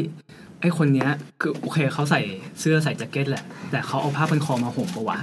ถ้าห่มเนี่ยเราต้องเช็คเองนะเพราะว่า อ๋อ บางทีเขาแบบ ก็เป็นการสังเกตอีก ขาผลออะ ที ไรเงี้ยเออไม่ไม่ได้ตอบมาในแบบสอบถามอะไรเงี้ย อืม แสดงว่าบางทีบอกเรื่องกางเกงในเขาเชื่อไม่ได้ ก็แบบ ต้องเช็ค ขอดูหน่อยครับ ขอดูหน่อย โอ้ ขอเช็คเนื้อผ้าหน่อยเงี้ยเหรอ ขอจับหน่อยนี่เหรอก างเกงในหรืออะไร เออตูดมั้งอะไรเนี่ยต้องการอะไรเนี่ย ถึงจะเป็นผู้ช่วยวิจัยวิจัยที่ได้เงินเดือนถูก แต่ก็งานก็น่าสนุกนะ ไม่มันก็ขึ้นอยู่ อืม ก็เนี่ยครับทุกอย่างมันจะต้องถูกแปลงให้เป็นตัวเลขให้เพื่อเพื่อมันเอาไปแทนค่าในสมการ ครับ ใช่ครับ อันนี้คือหกหกหกตัวแปร อืม ที่มีผลกับเทอร์โมคอมฟอร์ต ไม่คือถ้าบอสถ้าจะส่งให้เขากินอ่ะเราต้องมีอะไรพูดคัด อ๋อเหรอ เขาโบสพูดอะไรไปก่อน เออ เรื่องกางเกงในเมื่อกี้ กางเกงในก็ดีนะครับ ไม่ใช่ผม เอ่ออะไรเนี่ย ตอนนี้คือห้องโกลาหลมากเพราะว่าอาหารมา ไม่น้ำมันเตรียมข้าวนานจัง นี่คือน้ำแบบสนุกสนานกับการแบบ หรือ ไม่ยม หรือเราควรจะเบรกสักสามนาทีเพื่อกินอาหา อ้าร วเบรกก่อนเบรกก่อนแป๊บนึงเบรกกิน คือเมื่อกี้เราถึงไหนแล้วอะ อ่ะก็ถึงไอ้หกตัวแปรเขาอ่ะเดี๋ยวต่อไปเราจะพูดถึงเรื่องหกตัวแปร อืม อ่ะ คือมันมีหกตัวแปรใช่ไหมที่มันจะทำให้เรารู้สึกคอมฟอร์ตในเรื่องของตัวมอคอมฟอร์ตเนี่ย คือทวนอีกครั้งก็คือเป็นเรื่องอุณหภูมิ ความชื้น กิจกรรม อุณหภูมิแผ่ ความร้อนเฉลี่ย ความเร็วลมแล้วก็เครื่องแต่งกาย อืม หกอย่างนี้ คืออย่างอ่ะตัวแปรแรกเรื่องอุณหภูมิเนี่ยผมว่าทุกคนก็น่าจะพอนึกออกใช่ไหมว่า อุณหภูมิองศาเซลเซียสที่อยู่ในออฟฟิศเนี้ยมันก็วัดได้ง่ายๆ ใช้เทอร์โมมิเตอร์วัดอะไรเงี้ย อืม เออ ถ้าปรับอากาศก็อุณหภูมิก็จะอยู่ในช่วงแบบยี่สิบ20 ถึงยี่สิบหกหรืออะไรประมาณเนี้ย ครับ อืมเออแค่นี้แหละ เรามีค่าที่กำลังพอดีพอดีไหมสำหรับคนไทย จริงจริงๆอ่ะมัน แล้วแต่ละประเทศมันเหมือนกันไหมค่าที่กำลังพ ป อ ระ ดี เทศไม่เหมือนกัน เพราะว่าถ้าประเทศหนาวก็จะอีกค่าหนึ่งถ้าประเทศร้อนก็จะอีกค่าหนึ่งแต่ว่ามันมันไม่สามารถบอกเป็นตัวเลขได้อะครับ ว่ามันควรจะเท่าไหร่ เพราะว่า มัน เราอยากให้ individual ไหมมัน เราอยากให้ทุกคนไปเซิร์ชกราฟที่มันชื่อว่าไซโคเมติกชาร์ตอะ เดี๋ยวเราจะแทรกตรง เออ ตรงรีพายให้ บอสทำนะ พี่แอนท ำไง เราจะแจ้งตัวนี้เลยขณะที่คุณฟังเนี่ยให้ลองหลับตานะครับแล้วนึกภาพตามเราจะแจ้งในโทรจิตให้ คือไซโคเมติกชาร์ตมันจะพูด ไซโคเมติกชาร์ต มันเป็นกราฟที่อ่าโชว์ความสัมพันธ์ระหว่างอุณหภูมิและความชื้น ดูไม่ออกค่ะสมบูรณ์ คือแกน เอาเป็นว่าไม่ต้องดูกราฟไม่ต้องพยายามกูเกิลครับดูก็ไม่ รู้เรื่องให้เขาอธิ อ่ะ บาย ให้พี่อ้นอธิบายกัน คือเอาเอาเป็นว่ามันไม่สามารถบอกเป็นตัวเลขเป๊ะๆไม่ได้ได้แต่ว่า คือให้ไปดูแล้วกันว่า ถ้าความชื้นเท่านี้นะอุณหภูมิมันก็จะเท่านี้ อืม เออ มันมีความสัมพันธ์กัน มันสัมพันธ์กันแบบ เออ แยกไม่ได้อ่ะ อืม อืม มันไปด้วยกันแล้วแต่ว่ามันเท่าที่เห็นในตัวกราฟเนี่ยมันจะมีเหมือนเป็นเลนส์อยู่มันไม่ได้ ใช่ เป๊ะ คือเลนที่อยู่ในช่วงแบบไอที่เขาแรงเงาไว้ตรงเนี้ย อืม นี่คือช่วงอุณหภูมิและความชื้นที่ควรจะเป็น เหมาะสม เหมาะสม นั่นแหละ ก็คืออันนี้ก็คือพูดเหมารวมไปแล้วกันว่าเรื่องอุณหภูมิกับเรื่องความชื้น ๆครับ สองอย่างสองตัวแปรเนี้ย พอจะบอกได้ไหมว่าในไทยอ่ะถ้าแบบต่างต่างประเทศ แต่ละประเทศจะไม่เหมือนกันอย่างในไทยเนี่ย เราควรเท่าไหร่ คือในไทยถ้าตามที่รัฐบาลเราพยายาม มี โปร มี โม รั ท ฐบาล ใช่ด้ไหมวยเหรอ รัฐบาลด้วยเหรอ มันคือยี่สิบห้าองศาไง อืม จริงๆ มันไม่ถูกต้องหมายที่พระองศาหรือถูกต้อง จริงๆ เคยไปอ่า รัฐบาล นเคยไปอ่านงานวิจัยคนอื่นมาด้วยนะ เขา อ่า บอกว่ามันควรจะยี่สิบหกประเทศไทย คือเรา ที่ เค บ้าย น ได้ เป็นแอร์ยี่สิบหกตลอด บดเคยได้ยินประมาณยี่สิ เอา บ เปิด ยี่สิบเจ็ดอะ 24 เคยเคยไปอ่านคนอื่นเขาก็คือเขาบอกยี่สิบหกแต่ว่าที่รัฐบาลเราพยายามจะรณรงค์ก็คือยี่สิบห้า เพราะว่ามันจำง่ายปะ แล้วยี่สิบหกมันจำยากกว่ายี่ ไม่หมายถึงว่า แบบเลขลงห้าอะไรเพราะว่าตอนนั้นมันก็เป็นอะไรอะเปิดแอร์เบอร์อะไรวะเลือกเครื่องใช้ไฟฟ้าเบอร์ห้าตู้เย็นเบอร์ห้าเปิดแอร์เบอร์ยี่สิบห้า อายุสิบแปดเลือกตั้งมันไม่ปรับเป็นยี่สิบอ่ะ ก็มาเป็นสาวลำวงมาใส่กระโปรงมาแบบแบบมืออะไรเนี่ย สิบห้านั้นน่ะ คือเราไม่แน่ใจว่าไอ้ยี่สิบห้ามาจากไหนนะแต่ว่าถ้าให้เดาคิดว่ามันเป็น อาจจะไม่มีวิจัยอะไรรองรับก็ได้ มันเป็น เฮ้ย นี่มันประเทศไทยด้วย มันเป็ ไม่ น มี วิจัย การออกอะไร ที่ มันต้องมี แล้ว เออต้องมีคนที่มา ใช่ เซ็ตสแตนดับแล้ว หลวงปู่เข็ม คือเราเดาว่ากฟผอ่ะ อืม การไฟฟ้าฝ่ายผลิตเป็นเป็นคนทำเพราะว่าเขาน่าจะแอพโพสในในด้านประหยัดประหยัดพลังงานแล้วว่า อ๋ออันนี้เอา ยี่สิบห้าองศานะ เอาเรื่องพลังงานมาเป็นเกณฑ์ คนคนจะรู้สึกสบายด้วยแล้วก็ ครับ ประหยัดพลังงานด้วยอะไรเงี้ยแล้วมันเป็นตัวเลขที่ทุกคนแบบ จำง่าย จำง่าย เลยคนไหน จำง่ายนี่เดานะนี่เดานะนี่เดา อ้าวเหรอแปลว่า 26 องศานี่ไม่ประหยัดไฟกว่าเหรอทั้งทั้งๆที่มันแบบ ไม่ เดี๋ยวก่อนนะ อืม ยี่สิบหกมันเป็นเรื่องคอมฟอร์ z โซนถูกปะ อย่า แต่ไม่เรื่องหยาทำไมเนี่ยไม่ได้เป็นเยอรมันเนอะ ไอ้ยา อ่าก็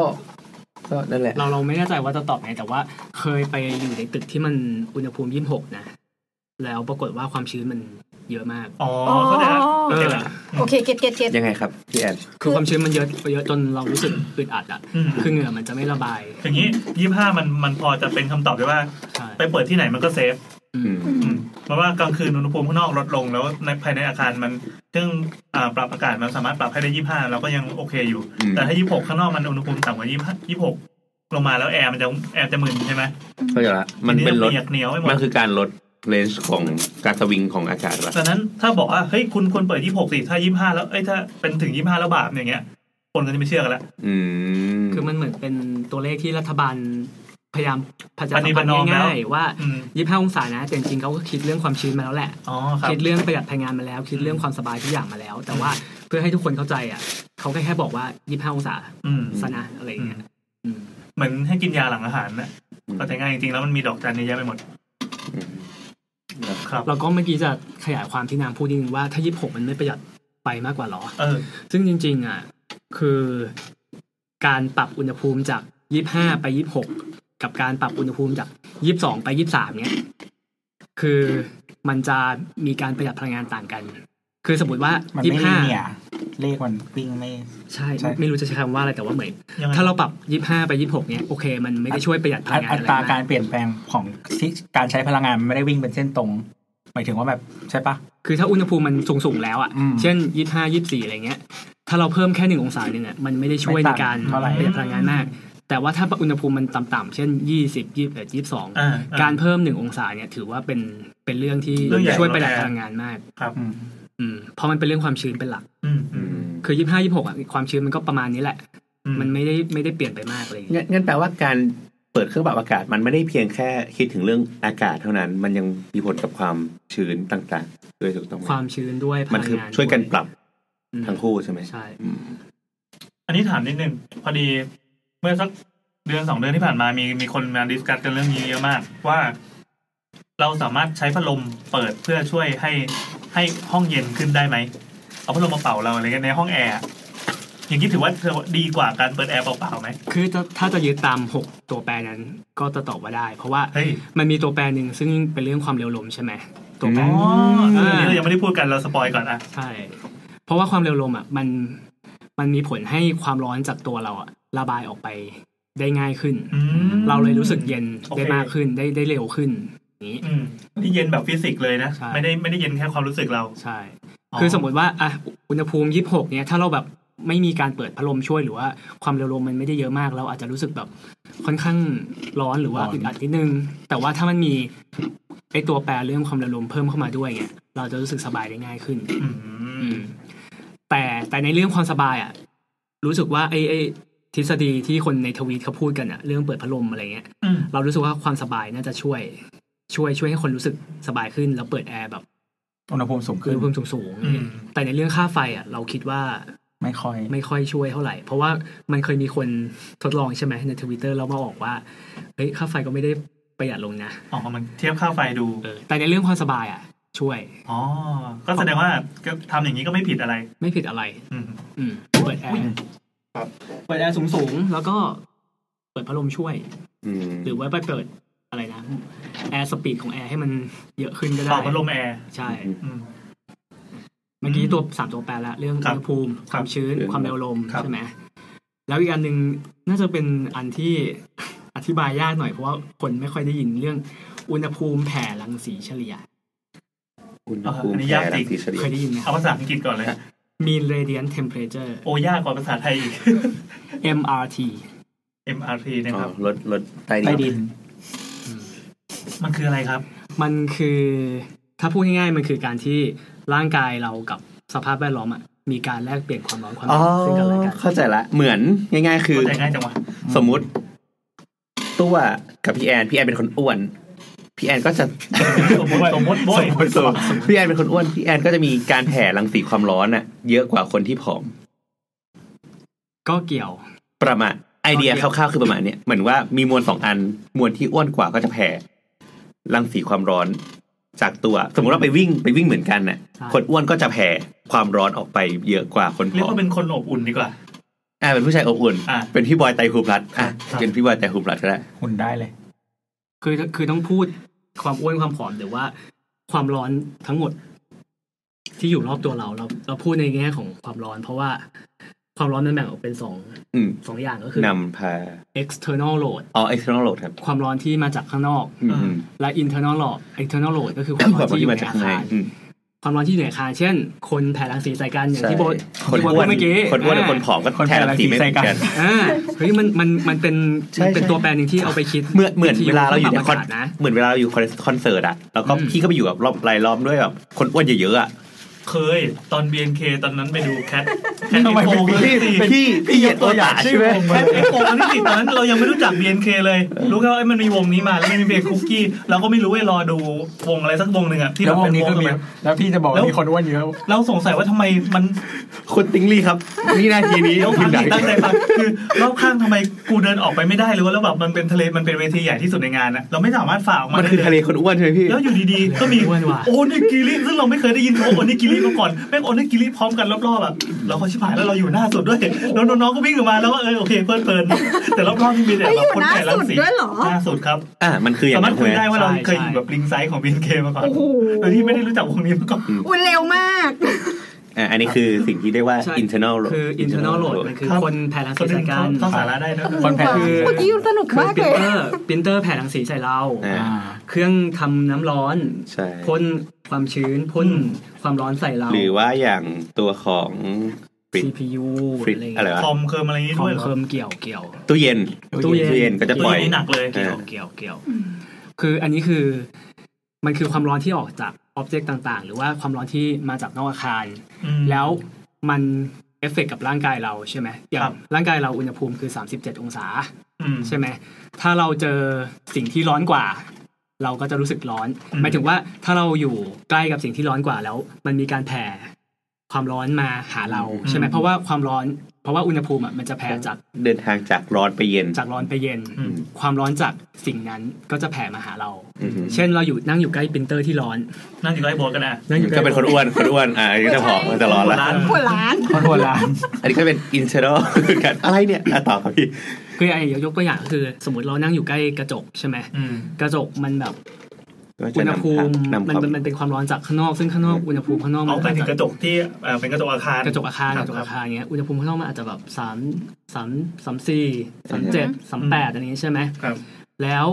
กระจกมันตั้งอยู่อย่างนั้นนะทั้งวันมันอมความร้อนไว้ อืม อุณหภูมิที่กระจกมันก็ประมาณแบบสี่สิบ40 บ้าง อืม สามสิบแปดบ้าง ซึ่งมันอุณหภูมิเยอะกว่าอุณหภูมิร่างกายเรา อือฮึ ใช่ไหมความร้อนจากกระจกมันก็จะไหลมาหาเรา อืม ทำให้เรารู้สึกร้อน อ่า เออ ใช่อ่ะอันนี้ นึ ก็ ก จะ ถึง ได้ พวกแผ่นคอนกรีตเลย อ่ะเหมือนกันก็เห เห มื มื อ อน นเราไปถอดรองเท้าไหว้พระธาตุอ่ะแล้วแบบเราเราเดินเท้าเปล่าบนไอ้ เออ พื้นคอนกรีตที่ มันก็จะนำความร้อนสู่ตีนเรา ใช่ใช่อย่างนั้นน่ะ กูจำความทรมานได้ อันนี้ อันนี้ก็คือเรียกคร่าวๆว่ามันคือการ แผ่ความร้อนสักอย่าง มีนเรเดียนเทมเพลเจอร์ อ่ะครับ อุหณห รือ ภูมิการแผ่รังสีเฉลี่ย โอเคครับ ต่อไปครับ ตัวแปรต่อไปก็คือเป็นเรื่องเครื่องแต่งกายเมื่อกี้พูดกันไปประมาณนึงแล้วมั้ง อืมอืม ที่บอกว่ามันอาจจะดูเป็นข้อมูลแบบ subjective นะ อืม แต่จริงๆเพื่อเอามันมาเข้าสมการเนี่ยมันต้องวัดได้ มันก็สามารถถั่วเฉลี่ยได้ ได้ ก็คือเช็คเลยว่าคุณใส่เสื้อกางเกงแบบไหน แล้วก็จะแทนค่าเป็นตัวเลขออกมาเป็นแบบ คุณคนนี้นะใส่เสื้อผ้า 0.59 เออ คนนี้ ตัวเลขนี้มาจากไหน ใช่ ตัวเลขเป็นอัน นี้ นี้ มา เป็ จาก นเป็นเลขเป็นเลขเฉลี่ย ไม่อันนี้คือค่าความหนาของผ้านะ 0.59หลอเล่ นหลอ แล้วตอน เล่น นี้คือค่าค่าคะแนนรวมละมัน อืม เราใส่สเกลเตอร์ของของชาวไซย่า อืมอืม ที่แบบมันวัดจากหลายๆอัลกอริทึมมารวมกันเป็นคะแนน เด็กที่เกิดหลัง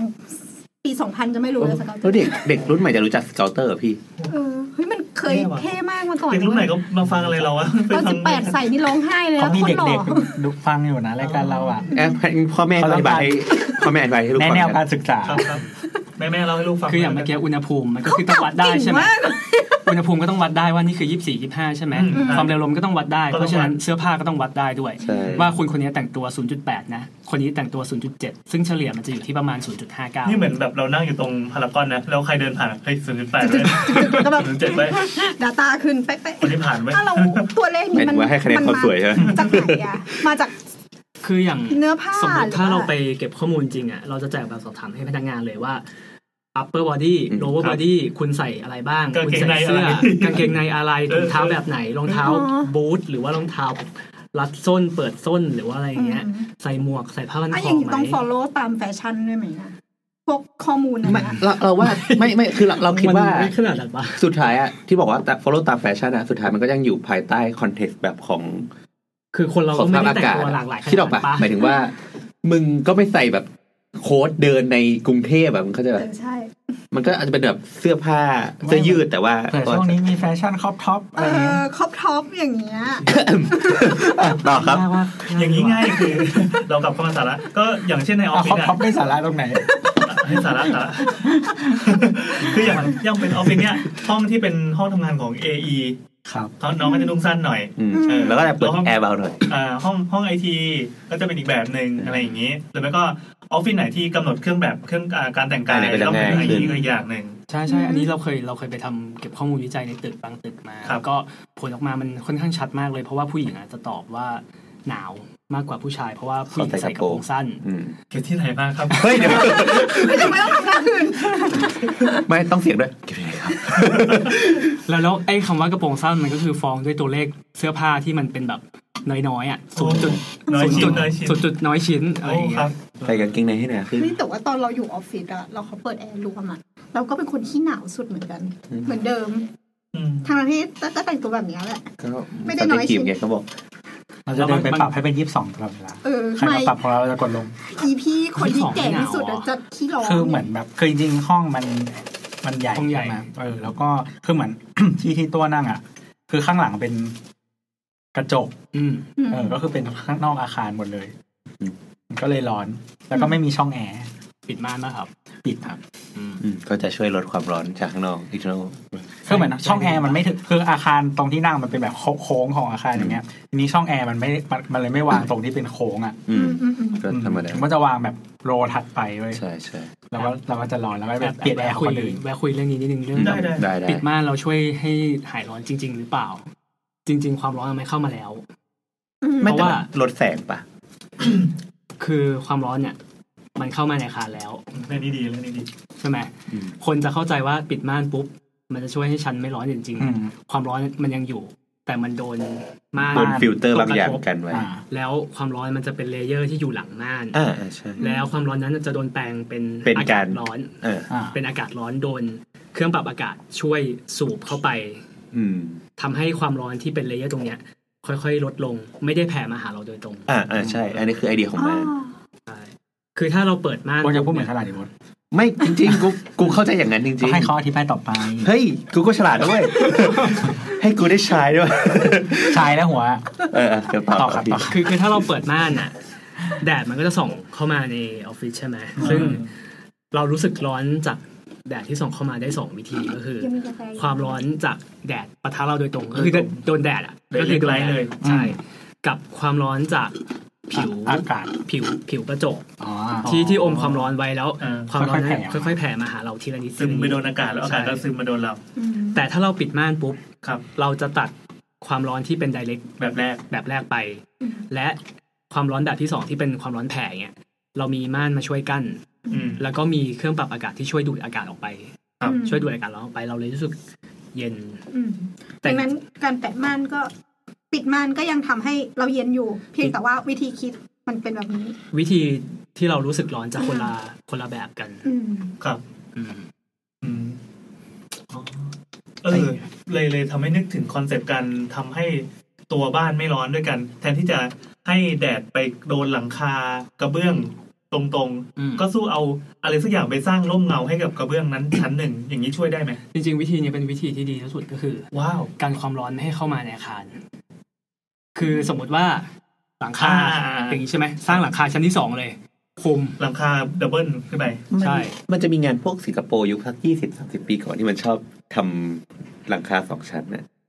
เราจำชื่อสถาปนิกไม่ได้ละเดี๋ยวเดี๋ยวเดี๋ยวค่อยเสิร์ชเดี๋ยวบอก เดี๋ยวดี อีก เอา ที เอาให้เขาอธิบายเรื่องนี้ก่อน ไม่มัน ที่ว่าหลังคา ลักษณะเดียวกันลักษ อ่า ณะนั้น แล้วแล้วมันยังไงครับ อาจจะเคยได้ยินเรื่องดับเบิลสกิน ใช่มันคือ ไห double เรื่องสกิน คือผนังสองชั้น ข้างในเป็นกระจกแล้วข้างนอกอาจจะเป็นระแนงหรือว่าเป็นอะไรเข้าไปอย่างเงี้ย อ่า ซึ่งช่วยกันแดด จริง ๆ มันช่วยได้ค่อนข้างเยอะมากเลยแบบ 30-50%ถึง50%เลยนะ ความร้อนที่จะเข้ามามันโดนลดลงไป เพราะว่านอกจากแดดเมื่อกี้มันที่บอกว่าความร้อนจะมีสองแบบ คือแดดตรงๆก็โดนกรองไปแล้ว ใช่ แล้วนี่คือไอ้ไอ้การอมความร้อนของตั การ ว อ วั ม ส ควา ดุ มร้อนก็จะน้อยลง อืม เพราะว่า เพ โอ ราะว่าก าส โดนล ที่ มพัดอะไรไป กระจกมันจะสัมผัสอ่าความร้อนโดยตรงมันโดนเงาจากแผงและในข้างนอกบังไว้อะไรเงี้ยใช่ไหม เออแล้วทำไมเขาไม่ทำนะแบบหลังคาสองชั้นกันทั่วบ้าน มี ทั่วเอง มีจริงๆที่จริงในสังคมไทยก็มีจะชอบเห็นแบบพวกโรงเรียนน่ะหรืออะไรสักอย่างที่มันมีหลังคา แล้วมันจะเอาแบบเมทัลชีทขึ้นไปอย่างเงี้ย อีกทอดหนึ่ง อ๋อ แต่จริง ๆ ถ้าจะอธิบายในแง่ตึกก็คือมันแพง อ่า มันเพิ่ม มันแพง พื้นที่ที่ต้องจ่าย ใช่ อืม ก็คือคนสร้างตึกก็มีหน้าที่แค่สร้างอ่ะเขาก็ไม่ได้คิดว่าจะต้อง คนคนที่อยู่ในออฟฟิศจะต้องนั่งสบายแค่ไหน เพราะว่าตึกถ้าเราต้องสร้างสองเลเยอร์ก็คือ มันต้องเพิ่มค่าวัสดุเป็นสอง ใช่ เท่า เยอะ ใช่ไหมล่ะ เราต้องเผื่อค่าโครงสร้างเผื่อค่าดูแลรักษาอีกว่าจะมาทำความสะอาดหรือว่ามีระบบเครื่องกลยังไงที่จะแบบอยู่ในระหว่าง อืม ในสองช่องนี้ ครับ ซึ่ง ครับ ซึ่งมันเพิ่มคอร์สไปเยอะอยู่ เยอะอยู่ เราก็เลยใช้ไอ้ผ้าสแลนมาขึงไม่หมดช่วย ก็เล ได้ ยก็เลยติดม่าน ติดม่าน อืม ซึ่งเป็นวิธีที่ก็ก็พอพอได้อยู่ อืม แต่ว่า แล้วแบบพวกแบบ insulated glass อะไรอย่างเงี้ย ไม่มันก็มันก็ช่วยไงอินสตูดิเตอร์การมันไอเดียมันก็คือการสร้างแกลบที่เป็น สุญญากาศปะ เออเป็นอากาศ ไม่ใช่ วิ่ง เอาเป็น อ อา ยู่ กาศ มันมีแบบใส่อาร์กอน เป็นการ์ด หอ เฉื่อย การ เป็น เชื่อ การดเฉื่อย การ์ด อยู่ เฉื่อย ตรงกลางอีกทีครับ เพื่อดักอีก เพิ่ม ที เป็นอุปสรรค แต่มันก็คือมันเพิ่มหลายเลเยอร์นะ เออ คือถ้าเราดูมันก็แค่เป็นแผ่นบางๆ ใช่ไหมแบบสักนิ้วสองนิ้วอะไรเงี้ยสามนิ้วอะไรเงี้ยแต่ข้างในเนี่ยมันก็จะมีแบบระบบเลเยอร์ของมันอยู่ โคตรแพง แพงมาก แพง เพราะว่ามันคือการเอากระจกสามชั้นสี่ชั้นมาซ้อนกัน ใช่ ใช่ไหม อืม คือถ้าเป็นอาคารทั่วไปที่เขาไม่ได้ซีเรียสเรื่องประหยัดพลังงาน ไม่ได้ต้องการจะขอประกาศนียบัตรอาคารเขียวอะไรเงี้ยเขาจะใช้แค่กระจกลามิเนต อือฮึ อืม ลามิเนตก็คือการเอากระจกกระจกมาประกบกัน แล้วกับ มีฟิฟิล์ล์มมที่มันเป็นอารมณ์เหมือนเป็นกาวอะไรเงี้ย อืม ประกบให้มันหนาขึ้น เพราะว่ากฎหมายประเทศไทยต้องต้องเป็นกระจกลามิเนตเท่านั้น อืม เพื่อป้องกันการตกลงไปแล้ว แต่ ร่วงใส่หัวคนอะไรอย่างนี้ใช่ไหมเออ แต่ถ้าเป็นอาคารที่เขาคิดเรื่องประหยัดพลังงานหรือว่า อยากจะลดความร้อนก็คือ นิยมใช้กระจกอินซูเลตอย่างที่ว่าก็คือ แกนตรงกลางของกระจกมันเป็นก๊าซเฉื่อยอาร์อาร์กอนบ้างอย่างฮีเลียมปะวะไม่ใช่ไม่รู้ จำ ว่า ไม่ได้ เออ น่าจะ อาร์กอนนั่นแหละที่เขาฮิตกัน ที่เป็นแถวเดียวกันนะ ใช่ ซึ่งซึ่งจริง ๆ เคยเคยไปเหมือนกับทำวิจัยนะ เคยไปทำวัดค่าอุณหภูมิของผิวกระจกนะ มันค่อนข้างเวิร์กนะ หมายถึงว่ามัน difference ของสองข้าง ใช่ หมายถึงข้างหนึ่งโดนแดด แล้วก็จะอุณหภูมิสูงตามปก ใช่ ติ ใช่ แต่อี คื กฝั่งหนึ่ง อย่างข้างในอ่ะมันมันประมาณแบบยี่สิบเจ็ดก็มีนะยี่ยี่สี่ โอ้ ห้าซึ่งมันอุณหภูมิต่ำกว่าร่างกายคนไง โอ้ คนก็จะแบบไม่ได้รู้สึกร้อนเท่าไหร่ ก็ถือว่าเป็นโซลูชันที่ที่โอเค แต่ว่าแพง อืม ใช่ใช่ใช่แพงมากแพง ไม่ มาก แต่ว่าก็ปกติตึกออฟฟิศมันกระจกเยอะอยู่แล้วไง อืม ก็มันก็ได้มีส่วนที่มันเจอไอ้ตรงนี้เยอะ ใช่ใช่ก็คือถ้าคิดว่าเราเราทำอย่างนั้นเพื่อความงามอะแต่ว่าไอ้พื้นที่กระจกทั้งหมดอะถ้าเกิดเราต้องจ่ายเพื่อกระจก เป็น ตัวนั้น insulated glass ทั้งหมด คือมันเพิ่มคอสมหาศาลเลยเว้ย โดยที่แบบเขาก็อาจจะแค่แบบประหยัดแอร์นิดนึงอะไรเงี้ย ก็เขาก็เก็บค่าเช่าแพงขึ้นไง เออ แต่ก็มีวิธีหนึ่งที่คิดว่าเวิร์กมากเหมือนกันก็คือเรื่องทิศทาง อืม เพราะว่า อันนี้อ้างอิงงานตัวเองก็คือ เคยไปเก็บข้อมูล แล้วปรากฏว่าทิศเหนืออะเป็นทิศที่คนรู้สึกสบายมากที่สุด อืมอืม ในประเทศไทยปะ ใน คะ ประเทศไทยเลย อืม ก็มันเป็นเรื่องทิศลมกับทิศแดด พระอาทิตย์อ้อมใต้ คือมันเป็นเรื่องที่แบบเหมือนเราเรียนสมัยมหาลัยเลยอะ อืม ตะวันตกตะวันออกก็คือห่วยมาก เออ ร้อนมากกระจกอมความร้อนแบบบางที่กระจกแบบ 47 องศาอะซึ่งซึ่งมันสูงมาก 50 องศาอย่างนี้ก็มีนะถ้าเป็นกระจกห่วยๆแบบลามิเนตทั่วไปอะไรเงี้ย อืม ตะวันตกกับตะวันออก ควรจะหลีกเลี่ยง อืม โดยเฉพาะตอนสิบโมงกับตอนบ่ายสองนี่คือแบบเป็นตอนที่แดดล้วงเข้ามาในในตึกเยอะที่สุด อ่า อืม นั่นแสดงว่าห้อง เขา ที่ เรีย เราอกเป็นชื่อยู่ว บ่อง ย ทู ๆถ้าอ พี ยู่ เอ็ม อยู่บ่อยๆในตอนกลางวันถ้าหันไปทางฝั่งเหนือได้ยิ่งดี ดี อ๋อ อืมอ๋อ จริง ๆเขาถึงตั้งชื่อแฟนคลับว่าฮอตเทสไง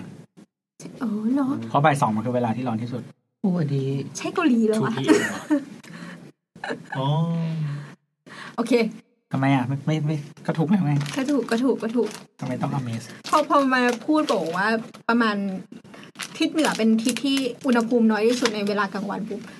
ดังนั้นเนี่ยไอห้องที่ควรจะวางไว้สำหรับทิศเหนือมันควรเป็นห้องที่ถูกใช้งานตอนกลางวัน ก็พูดไปแล้วเมื่อกี้ไง เอ้าเหรอ เนี่ยมัวแต่ทูบีเอ็มกันอยู่ มีมีอีกอย่างที่พูดถึงว่าไอ้เรื่องดับเบิลสกินทั้งหลายเนี่ย มันมีสิ่งหนึ่งที่เรียกว่ากรีนรูฟช่วยได้ไหม กรีนรูปก็คือเอาต้นไม้ไปปลูกไว้บน ใช่ อาคาร เราว่าไอเนี้ยไอเดียมันก็จะใกล้ๆ แต่ว่าเปลี่ยนจากการเพิ่มหลังคาสองเลเยอร์อะเป็นการใช้ต้นไม้ที่เขาเรียกอะไรอะมันเขาเรียกอะไรวะระบายความร้อนออกได้เร็วกว่าปะนับแผ่หรือนำวะ เราเราเคยรู้จักนักวิจัยคนหนึ่งเรื่องที่สิงคโปร์เขาทำเรื่องนี้เลย ใช่ ทำเรื่องกรีนรูป เออ แล้วเขาทำทีสิทธ์บอกเอกเรื่องนี้ อืมอืม ผลออกมาก็คือมันช่วยจริง ๆ เพราะว่าก็คือ มันมันมีเลเยอร์ของดินแล้วแล้ว เล ก็ เยอร์ของดินเนี่ย มันไม่ใช่แค่บอกว่าต้นไม้ปุ๊บแล้วมาหลังคาเลย ใช่ มันจะมี มัน เล จะ เยอ มี ร์ เลเยอร์อากาศ มีเลเยอร์ของไอ้ เมมเบรนทั้งหลายอะ ไอ้ชิ้นส่วนที่มันเป็น อืม เอาไว้ให้รากต้นไม้อะไรเงี้ย แล้วก็มีเลเยอร์ของดิน แล้วก็เรื่องของต้นไม้ที่อยู่ข้างบน ในดินก็มีอากาศและน้ำ คือเราว่าไอเดียอันหนึ่งที่สำคัญก็คือ เวลาเราเป็นหลังคาที่เป็นคอนกรีตหรือเป็นอะไรเลยอ่ะ อืม มันก็จะเขาเก็บความร้อนใช่ไหมแล้วก็ อืม ปล่อยผ่าน แต่ไอตัวของหญ้าหรือต้นไม้อ่ะมันไม่ได้เก็บความร้อนขนาดนั้นนะมัน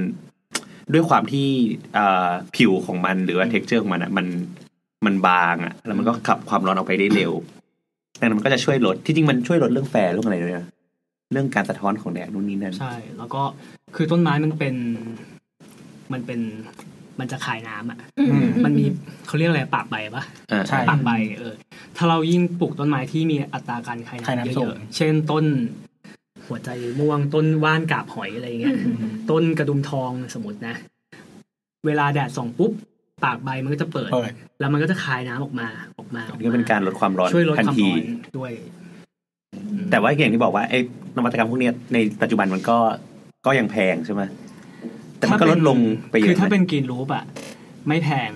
แต่เราว่าค่า แต่ว่าค่าเมนเทน เย แน อะ นเนี่ย อืม เป็นปัญหามากที่สิงคโปร์เพราะว่าสุดท้ายภาระมันตกไปที่ผู้เช่า อืม คือเจ้าของอาคารสร้างเสร็จก็โอเค ก็จบ อาคารฉันได้กรีน ได้ก รู รี ป น ได้ประกาศนียบัตรมา ได้ ได้รางวัลแล้ว ได้พรีเมียมลีดแล้ว แต่สิ่งที่เกิดขึ้นตามมาคือพะอ่าลูกบ้านหรือว่าคน นิ ใช้ ติ อะ ปะ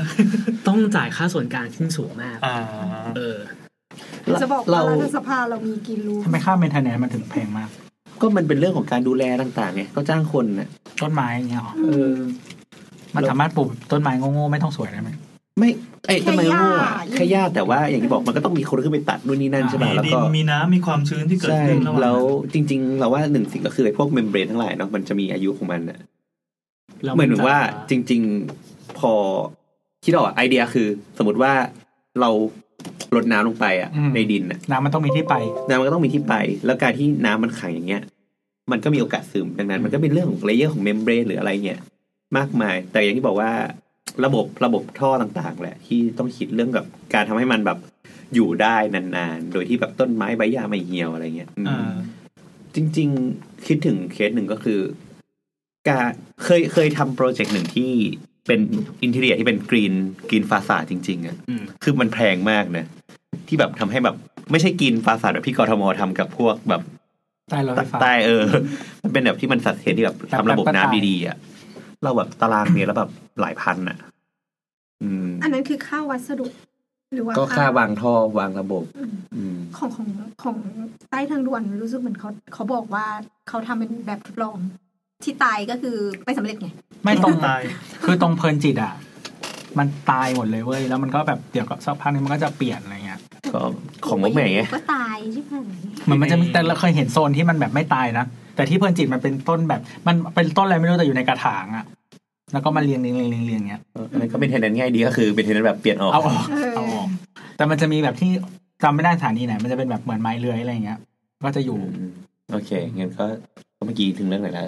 คือ เรื่องเดบัสกี น่าน่าจะครบหกตัวแปรเมื่อกี้แล้วปะที่ที่เราแบบทวนตอนแรก อุณหภูมิความชื้นความเร็วลม เครื่องแต่งกาย อ่า การแผ่รังสีเฉลี่ย แล้วก็ อ่ากิ กิจกรรมเอออันสุดท้า อ่าย กิจกรรม กิจกรรมใช่ไหมซึ่งเมื่อกี้เกรินไปแล้วว่ามัน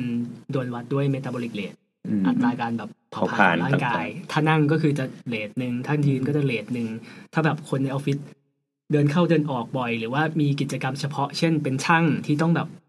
ทำงานอะไรอย่างเงี้ยใช่ไหม ช่างแอร์ เออ นั่นไง โอ้ใช้พลังงานเยอะสุดแล้ว มันก็จะโดนคิดเป็นเมตา ทำหลายอย่าง คนละเรทอย่างอะไรเงี้ย ฟิตเนส เป็นแบบเทรนเนอร์อะไรเงี้ยเหรอ เอ่ออะไรแบบนั้น แบบเป็นเป็นเป็น ไม่เอาหมายว่า ตัวอครฟิตเนส ในฟิตเนสก็อาจจะต้องปล่อยแอร์ที่มันแรงกว่าเดิมป่ะหรือว่าแบบ อืม แต่ก็ไม่เกี่ยวเพราะเราออกกำลังกาย ไม่แน่ใจ มันก็ต้องควบคุมอยู่แล้ว เราเราเคยพกเครื่องนี้นะ เป็นเครื่องวัดความชื้นกับอุณหภูมิเดินเข้า เข้าฟิ ฟิต ต เน เน ส ส ไปเล่นๆอุณหภูมิอ่ะปกติ แต่ว่าความชื้นน่ะสูงมาก เหงื่อนะ ของคน คืออยู่ดีๆก็อยากพกอันนี้เข้าไปวัดดูอะไรอย่างเงี้ย เดี๋ยวต้องอธิบายสำหรับคนที่ไม่เห็นภาพอันนี้อยู่ๆก็มีเครื่องมือดู มันเหมือนเพจเจอร์อะ เออ เฮ้ย แล้วเด็กเขาจะรู้เรื่องไหม เออย ากละเพจเจอร์แล้วกันไปบ้านมี Google มันไปหาเอาเองได้ มันเหมือนเพจเจอร์ อย่าไป ที่ แบบโพสไง เป็นเพจเจอร์ที่มีคล้ายๆที่ให้ใส่น้ำเกลือ มีเพจเจอร์ที่มีพอร์ตพอร์ตสองอันเป็นเสียบเข้าไปนะ แล้วก็ตรงปลายๆของพอร์ตอะมันจะเป็นหนวดปลาหมึกยาว แล้วตรงปลายจะเป็นเซ็นเซอร์อันหนึง แล้วก็ ที่ มี ดู เหมือนเป็นเมาส์หรือเป็นอะไร อั ด้วน ย นั้ อน ย่าง เป็นอะไร อะ คืออันเนี้ยเป็นเครื่องมือที่เวลาเราเข้าไปทำวิจัยคือ ครับ ด้วยความที่วิธีเก็บข้อมูลของเราอะเราจะต้องเข้าไปในตึกจริงใช่ไหม อืม เพื่อไปเก็บข้อมูลว่าอุณหภูมิที่ตึกมันเท่าไหร่ ครับ เสื้อผ้าของคนในตึกเท่าไหร่อะไรอย่างเงี้ยใช่ไหม อ๋อ คือเครื่องมือที่เราใช้ปกติจะมีสองอย่างก็คือ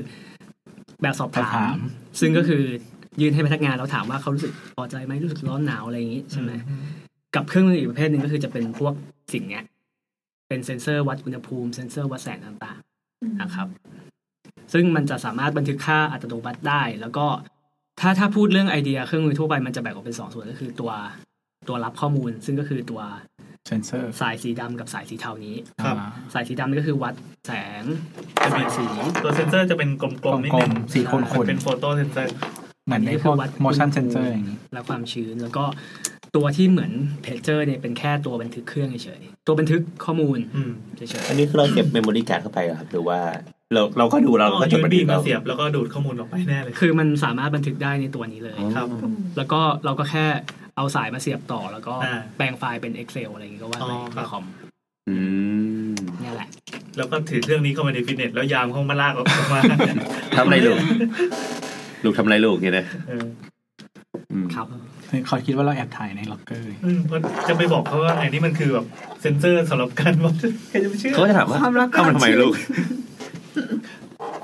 อ่า อืม ต่อมาก็เอ้ยอย่างเงี้ย พอเราพูดแบบในเชิงเทคนิคอลมากๆอะ ครับ แล้วเราจะปรับใช้กับคนยังไง เออเมื่อกี้คือเรารู้ข้อมูลที่เป็นลักษณะข้อมูลดิบมาทั้งหมดเลยเนาะเอามาเอามาประยุกต์อะไรยังไงได้ ห บ้าง รือว่าคนธรรมดา เออเนี่ยเรารู้แล้ว ตาสี โอเค ตาสาอย่างเงี้ย คืออย่างอย่างที่พูดไปตอนเมื่อกี้คือเอาง่าย ๆ ก็คือทิศเหนือ เออ ได้ไหมได้ไหม อืม อ่า ได้ อันนี้เป็นวิธีที่ปรับง่ายที่สุดก็คือถ้าคุณกำลังจะสร้างบ้านหรือว่ากำลังจะเลือกคอนโด หรือว่าจะอะไรก็ตามเนี่ยพยายามหาหน้าต่างที่มันหันไปทางทิศเหนือ อืม ถ้าเป็นไปได้นะ เพราะว่านี่นี่ไปเก็บข้อมูลมาแล้วผลมันออกมาชัดมากว่าทิศเหนือเป็นทิศที่ความร้อนเข้ามาน้อยที่สุด แสงอยู่ในช่วงที่แบบพอดีกับสายตาคนไม่เกิดแกลหรือว่าไม่เกิดแสงบาดตาอะไรอย่างเงี้ย อันนี้เราต้องดอกจันไว้นะครับว่า อันนี้เป็นเนื้อหาที่อยู่ในประเทศไทยนะครับสำหรับ ใช่ใช่ คนที่อยู่อเมริกาที่ท่านกำลังฟังอยู่แล้วรีบหันบ้านไปทางทิศเหนือเลยอะไรอย่างนี้ อืม อาจจะไม่ถูกก็ได้ เรามีคนต่างประเทศฟังเยอะเหรอ มีเว้ย มีดูสแตทได้ มีเดนมาร์กด้วยตอนนั้นอ่ะ ก็นาไง เออนางก็ มี ฟั แมนงหลาย เช ร ส อบ เตอ มาก ร์อ เล ยู่ ย สี่รอบ อ่ะ ตอน EP ไก่ย่าง เออ อะ มันกดรีโหลดตัวเอง เออ หรือถ้าเราไปปรับใช้ก็คือที่เราพูดกันเมื่อกี้ว่า เปิดแอร์ไปด้วยแล้วเปิดพัดลมไปด้วย อ๋อ ใช่ไหมมันก็จะเป็นตัวแปรสามตัวที่แบบช่วยกันให้คนรู้สึกสบายก็คืออุณหภูมิ ครับ ความชื้นแล้วก็ความเร็วลม อืม เออบางทีเราอาจจะแบบเป็นคนขี้หนาวไม่อยากอยู่ในอากาศที่มันเย็นมาก อืม เราก็เปิดแอร์เป็นอุณหภูมิสูงๆได้ แต่ว่าเราเพิ่มพัดลมเข้ามาหน่อยแล้วกัน ให้ร่างกายรู้สึกรู้สึกแบบระบายความร้อน ได้ ได้ ปะทะได้ปะทะ เออเอออย่างเงี้ย ปะทะลม แล้วก็เปลี่ยนเครื่องแต่งกายให้มันดู ล่อแหลม ร้อนแหลมร้อนแหลมเอ้ยอะไรเนี่ย พอเครื่องแต่งกายให้คะแนนลดลง เออให้คะแนนลดลง เครื่องแต่งกายก็ใส่ให้มันแบบเป็นเนื้อผ้าบางๆบ้าง ครับ ไม่ต้องใส่แจ็คเก็ตก็ได้ ครับ เออ สีทรูอะไรเงี้ย ไม่ครับพี่ป๋อง เพราะจริง ๆ อันนี้มันเป็นเรื่องที่แบบอาจารย์ที่ปรึกษาผมพอดีเขาแบบเขามาเก็บข้อมูลด้วยในตึกออฟฟิศอะไรเงี้ยเขาแบบตั้งข้อสังเกตชัดมากว่าเอ๊ะทำไมคนไทยมันชอบใส่แจ็คเก็ตอยู่ในห้องแอร์วะ เออว่ะ ทั้งที่ประเทศไทยมันเป็นประเทศร้อนชื้น อ่า ใช่ไหม อ่าอ่า อากาศมันไม่ควรจะแบบหนาวไปถึงขั้น 20 องศาบ้าง 21 องศาบ้างขนาดนั้น แล้วคนไทยก็ยังยังทนอยู่นะแล้วบ่น มันมี ว่า ความสุขกับการเปิดแอร์ให้เย็นๆแล้วก็ เออ ผม ห่มแบบแจ็คเก็ตผู้หญิงก็ใส่เฟอร์ใส่อะไรอยู่ใน เอ อ อ อฟฟิศเนี้ย เออ ซึ่งมันไม่ ความ ควร งามชั้นทุกอย่างไอ้พี่ ไม่ควรจะเป็นแบบนี้ เออเออเออเออเออ แฟชั่นอยู่ในเหตุผล ไม่ไม่แต่เหมือนการเขาเรียกว่าอะไร บางทีในอาคารไอการดิสทริบิวของอุณหภูมิกับแรงลมอ่ะมันไม่ได้เท่ากัน อืม ทั้ง ทั้งหมด พื้นที่ ใช่ไหม เออ แล้วทีเนี้ยมันจะมีจุดที่ตึกสมมติอ่ะคือบางที่พอเป็นแอร์ระบบอ่ะเหมือนเขาไม่ได้ไม่ได้ทำอุณหภูมิให้สามารถปรับได้แตกต่างกันตามจุดในอาคารอ่ะ อันนี้อันนี้ต้องให้ให้อธิบายเพิ่มเติมก็คือ แต่ละอาคารแต่ละที่อาจจะมีวิธีคิดระบบแอร์ไม่เหมือนกัน อืม คืออย่างเมื่อกี้ถ้าบอกว่าเป็นตัวเป่าลมอ่ะมันก็จะเป็นแบบอาจจะเป็นเซนทรัลแอร์ใช่ไหม อืม ก็คือมีเครื่องเครื่องเจเนเรตแอร์หนึ่งตัว แล้วก็ปล่อยไปตามท่อ อืม แล้วก็ใช้ตัวปรับแค่ตัวเดียว อืม อะไรเงี้ยเออหรือว่าบางที่ก็จะใช้เป็นแอร์เขาเรียกว่าแอร์สปริตไท จะเป็นวอลไทป์ เออก็อันนั้นก็อาจจะปรับได้แต่อาจจะเหมาะกับห้องที่เล็กลงมาหน่อย ไม่ใช่ไม่ต้องใช้ BTU เยอะ คืออย่างคือที่ออฟฟิศเราอ่ะแต่ละห้องคือมันจะแบ่งประมาณแบบสามสี่โซนอ่ะ อืม เออคือแต่ละโซนอะปรับแยกกันได้ อ่าใช่ใช่มันก็จะมีตัวหมายถึงว่ามันก็คงจะควบคุมบางอย่างอยู่อะไรอย่างเงี้ย ใช่แต่มันก็แล้วแล้วแต่แต่ละอาคารไงเพราะฉะนั้นแต่คือบางอาคารอ่ะพอไม่สามารถปรับได้แล้วถ้าเราอยู่ในที่ที่เย็นอ่ะ มันก็อาจจะต้อง อืม แต่งตัวอีกแบบหนึ่งแต่ว่าถ้าถ้าให้เราเลือกเราขอเลือกเย็นดีกว่าร้อน เนี่ยเป็นพฤติกรรมคนไทย เออ เลือกเย็นมากกว่าร้อน คือเย็นมันทำให้ร้อนได้ ใช่เย็น ใช่ใช่ แต่ถ้ามันร้อนร้อนแล้วเอาพัดลมมาเป่าตัวเอง ใช่ ยังไงอยู่ เย็นเราแบบแต่งตัวให้มันอุ่นได้ อ่าแต่ แต่ว่าถ้าร้อนแล้วเราทำไง าซึ่งจริงๆมันผิดแล้วครับแบบนี้ คือมันจะมีค่าดัชนีที่เรียกว่า PMV ไปไปเซิร์ชดูเลยค่ะ Google ดูว่า PMV เนี่ยย่อมาจาก Predict Mean Vote ซึ่งมันจะเป็นการพยายามแปลความรู้สึกคนให้เป็นตัวเลข เช่น คุณรู้สึกหนาว แปลว่าลบหนึ่งลบสองถ้าคุณรู้สึกร้อนแปลว่าหนึ่งแปลว่าสองอะไรเงี้ย ซึ่งอันนี้เป็นสมการหนึ่งที่จะต้องใช้ในการคิดเรื่อง thermal comfort อะไรเงี้ยนะ อืม อ่าเราเคยเข้าไปสำรวจในตึกในประเทศไทยแล้ว ปรากฏว่าคนส่วนมากจะรู้สึกประมาณแบบลบ 0.5 บ้าง ลบหนึ่งบ้างหรืออะไรเงี้ยบ้าง ซึ่งเป็นความรู้สึกกึ่งกึ่งๆหนาว ค่อนข้างหนาวนิดนึงค่อนข้างเย็นนิดนึง แต่ปรากฏว่า คนตอบแบบสอบถามว่าค่อนข้างพอใจ พอใจที่หนาว พอใจที่ค่อนข้างหนาว ไม่ใช่พอใจที่เฉยๆ คือถ้าเขาตอบว่าศูนย์ใช่ไหม มันก็จะแปลว่า คือพอดี เฉ เลย ยๆ ไม่ได้รู้สึกร้อนไม่รู้สึกหนาวอะไร แต่ว่ากลายเป็นว่าคนในประเทศไทยอะพอใจกับอากาศที่เย็นกว่าปกติเล็กน้อย เออ เออ ฉันอยากจะรู้สึกเย็นๆน่ะ ไม่ได้อยากรู้สึกเฉยๆอ่ะ อืม อยากรู้สึกเย็น เอ ๆ อ น่ะ เออ เออ เออแปลกดีแปลกดี อืม เออเออเราก็ไม่ได้เคยสังเกตนะ คือเราจะไม่บ่นอะไรถ้าแอร์ถ้าแอร์เย็นก็ ก็หาอะไรมาใส่ ใช่ก็หาอะไรมาใส่อาจจะบ่นนิดหน่อยแอร์เย็นจังว่าอะไรเงี้ยแต่ก็ไม่ได้รู้สึกว่าเราจะต้องไปเปลี่ยนแปลงอะไรกับประเทศ แต่ถ้าร้อนเนี่ยไอ้เหี้ยไม่ไหวแล้ว เอ กู อ ร้อน ใช่ใช่เออ คืออันเนี้ยมันจะเป็นอีกอีกหนึ่งหัวข้อที่เขาเรียกว่า adaptive behavior ก็คืออการปรับตัวของคนกับสิ่งแวดล้อม คนสามารถเลือกปรับตัวได้สองอย่างก็คือ ปรับสิ่งแวดล้อมรอบตัวเรา หรือปรับที่ตัวเอง ปรับสิ่งแวดล้อมรอบตัว เช่น เดินไปเปิดม่าน เดินไปปรับแอร์ให้องศามันเพิ่มขึ้น อ่า ใช่ไหมเพื่อให้ตัวเองรู้สึกแบบสบายมากขึ้น อืม หรือว่าถ้าจะปรับที่ตัวเองเช่น แบบถอดแจ็คเก็ตไหมเพื่อให้ตัวเองรู้สึก เอ่ออ ม สบายขึ้นอย่างเงี้ อื ย ม อืม หรือว่าจะนอนกอดกันได้ไหมนี่ ไม่ ได้ บ้ากาม เออ ทำไมโพสต์ขับมามันมีคอนเทนต์อย่างนี้เยอะจังอะ ดูอดอยาก ไม่รู้ไง เออ เออ ดูแห้งไหม ก็บอกอยากไปนวดหลายรอบแล้ว เดี๋ยวนวดนวดหลังเฉย นวดมาแล้วกับป้าคนนั้นอะ ๆเออ ป้าประจำของโบสอ่ะ ป้า EP หนึ่งนะ เฮ้ยเราอยากแทรกเรื่องแอดที่ตัวพูดเมื่อกี้ ได้ครับได้ คิดว่าเรื่องนวดนะยังไงครับ คือคือที่ตัวบอกว่าอ่าแอร์ในออฟฟิศมันแบ่งเป็นสามสี่โซนอะไรอย่างงี้ใช่ไหมแต่จริงๆอ่ะคือบางออฟฟิศอันนี้อันนี้มันเป็นเฉพาะแล้วแต่แล้วแต่ตึกแล้วแต่อาคารอย่างเงี้ อ่าย ได้ คือบางตึกทั้งชั้นเนี่ยแอร์มีระบบเดียว เป็นโซนเดียว คุณสั่งว่าชั้นนี้ยี่ห้าองศา มันก็จะยิ้ม ทั้งหมดก็จะยี่ห้าหมด ใช่ แต่ แต่ บาง เราจะนั่งติดหน้าต่างทิศ ใช่ ตะวันออก แต่บางบางบางตึกเขาก็จะแบ่งเป็นโซน เช่น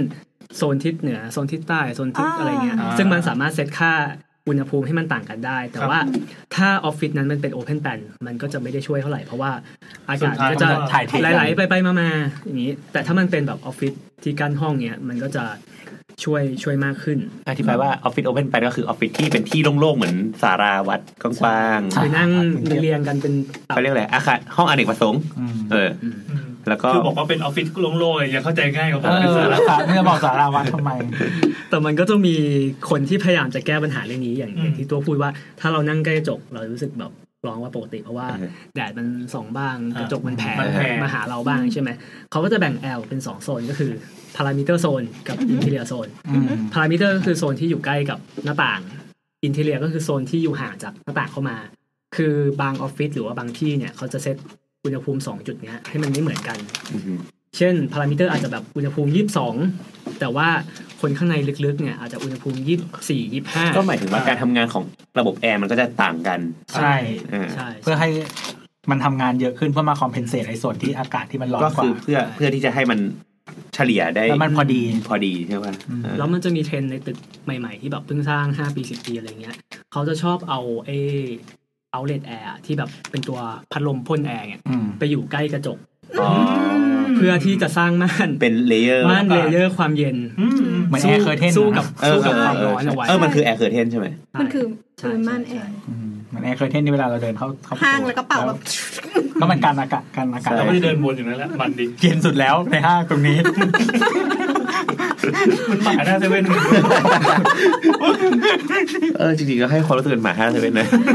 ทำไมทุกคนชอบเดินผ่านตรงแอร์เป่า ไม่ชอบเลยกูรู้สึกว่ามันสกปรก ใช่ใช่ ใช่ใช่ใช่มันสกปรกไม่แต่คือเหมือนบางทีสมมติว่าอ่ะสมมติขับรถมาห้างใช่ไหมแล้วคือแบบเดินผ่านลานจอดรถมาที่ร้อนอ่ะพอ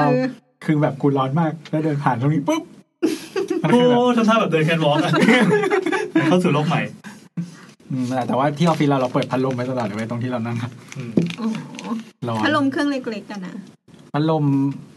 พัดลมแบบเออใหญ่ประมาณเนี้ยใหญ่ใหญ่แล้วมันมันฟอกอากาศด้วย อ๋อโอเค จริงๆมันก็จะ ไม่ไม่ไม่ ปัจจัยอีก เจสัน เย เจ อะ สั อะ น เช่นสมมติว่า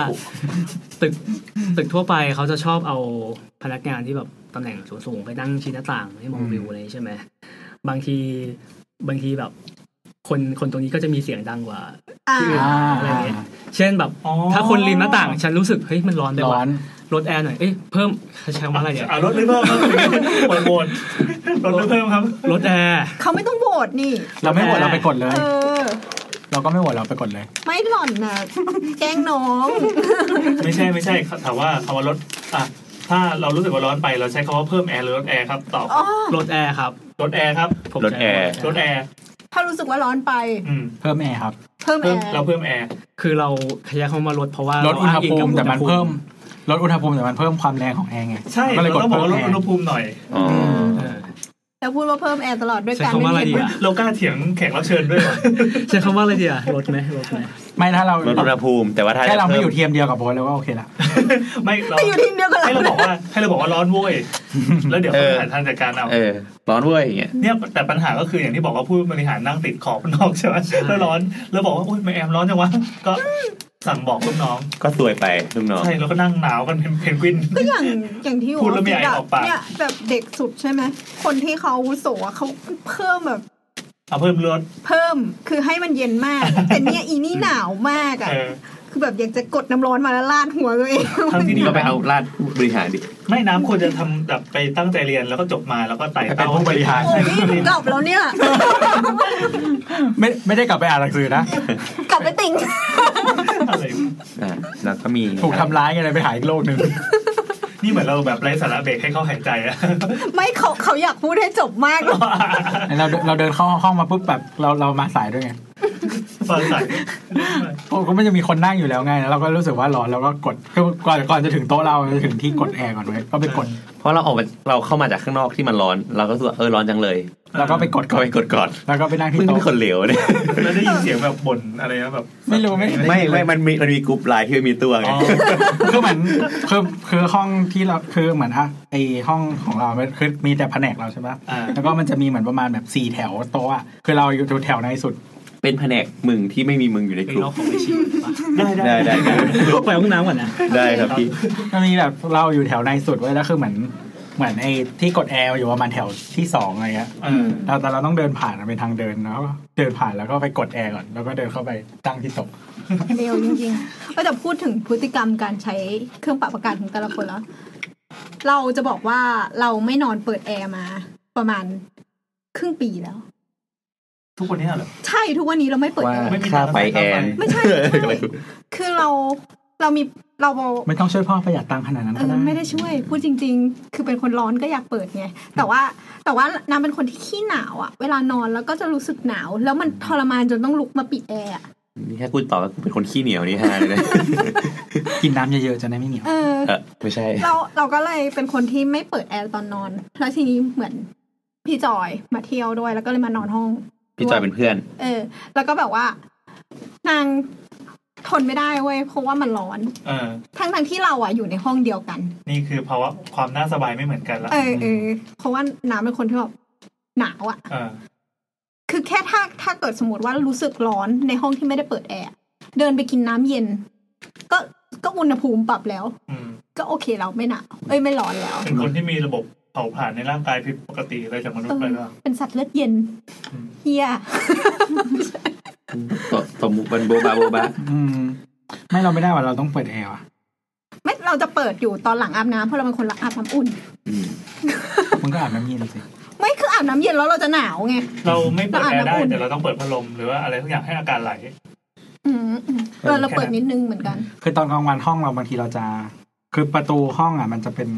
มีประตูสองชั้นเป็นประตูที่ทึบกับประตูที่เป็นระแนงอ่ะ อ่า อืม สามารถเปิด เปิดประตูที่ว่าเปิดไว้แล้วปิดระแนงแล้วก็เปิด อะไรวะเปิดประตูระเบียงอ่ะแล้วให้ลมวิ่งได้ อ๋อ เพราะว่าในอาคารเราอ่ะมันเป็นมันเป็นช่องว่างเป็นวอยตั้งแต่ทางล่างถึงข้างบน อ๋อก็ดีนะ เออ เอ๊ะเราเรานอกจากเรื่องอุณหภูมิอย่างเงี้ยที่คุยกันแล้วมันจะมีเรื่องอะไรอีกที่มันเป็นแบบพูดถึงเรื่องคุณภาพของอากาศในห้องปะ คืออย่างที่เราพูดกันจบไปเมื่อกี้มันคือเรื่องแบบคอมฟอร์ตโซน ครับ เรื่องแบบเตอร์โมที่ที่โฟกัสเรื่องเตอร์โมคอมฟอร์ตคือ เมื่อไหร่น้ำจะออกสักทีอ่ะครับขอโท ใช่ไหษมฮะ ทำไมเป็นกูโดนบูลลี่วะ แต่จริงๆเรื่องไอ้ไอ้ไอ้ไอ้องค์ความรู้ที่มันเกี่ยวกับเตอร์โมคอมฟอร์ตเนี่ยมันจะชอบพ่วงมากับอีกหนึ่งหนึ่งเรื่ององค์ความรู้เรื่องอะไรวะ คุณภาพของอากาศ IAQ IAQ ก็ ไอ คือ เอคิ Indoor Air Quality อ่า คุณภาพอากาศ อากาศใน ซึ่งซึ่งอันนี้ไม่เกี่ยวกับจะพูดให้มันไม่เกี่ยวก็ได้ หรือจะพูดให้มันเกี่ยวก็ได้ อืม แต่ว่าอันนี่คือแค่เกรินให้ฟังเล่นๆแล้วกันเนาะเพราะว่า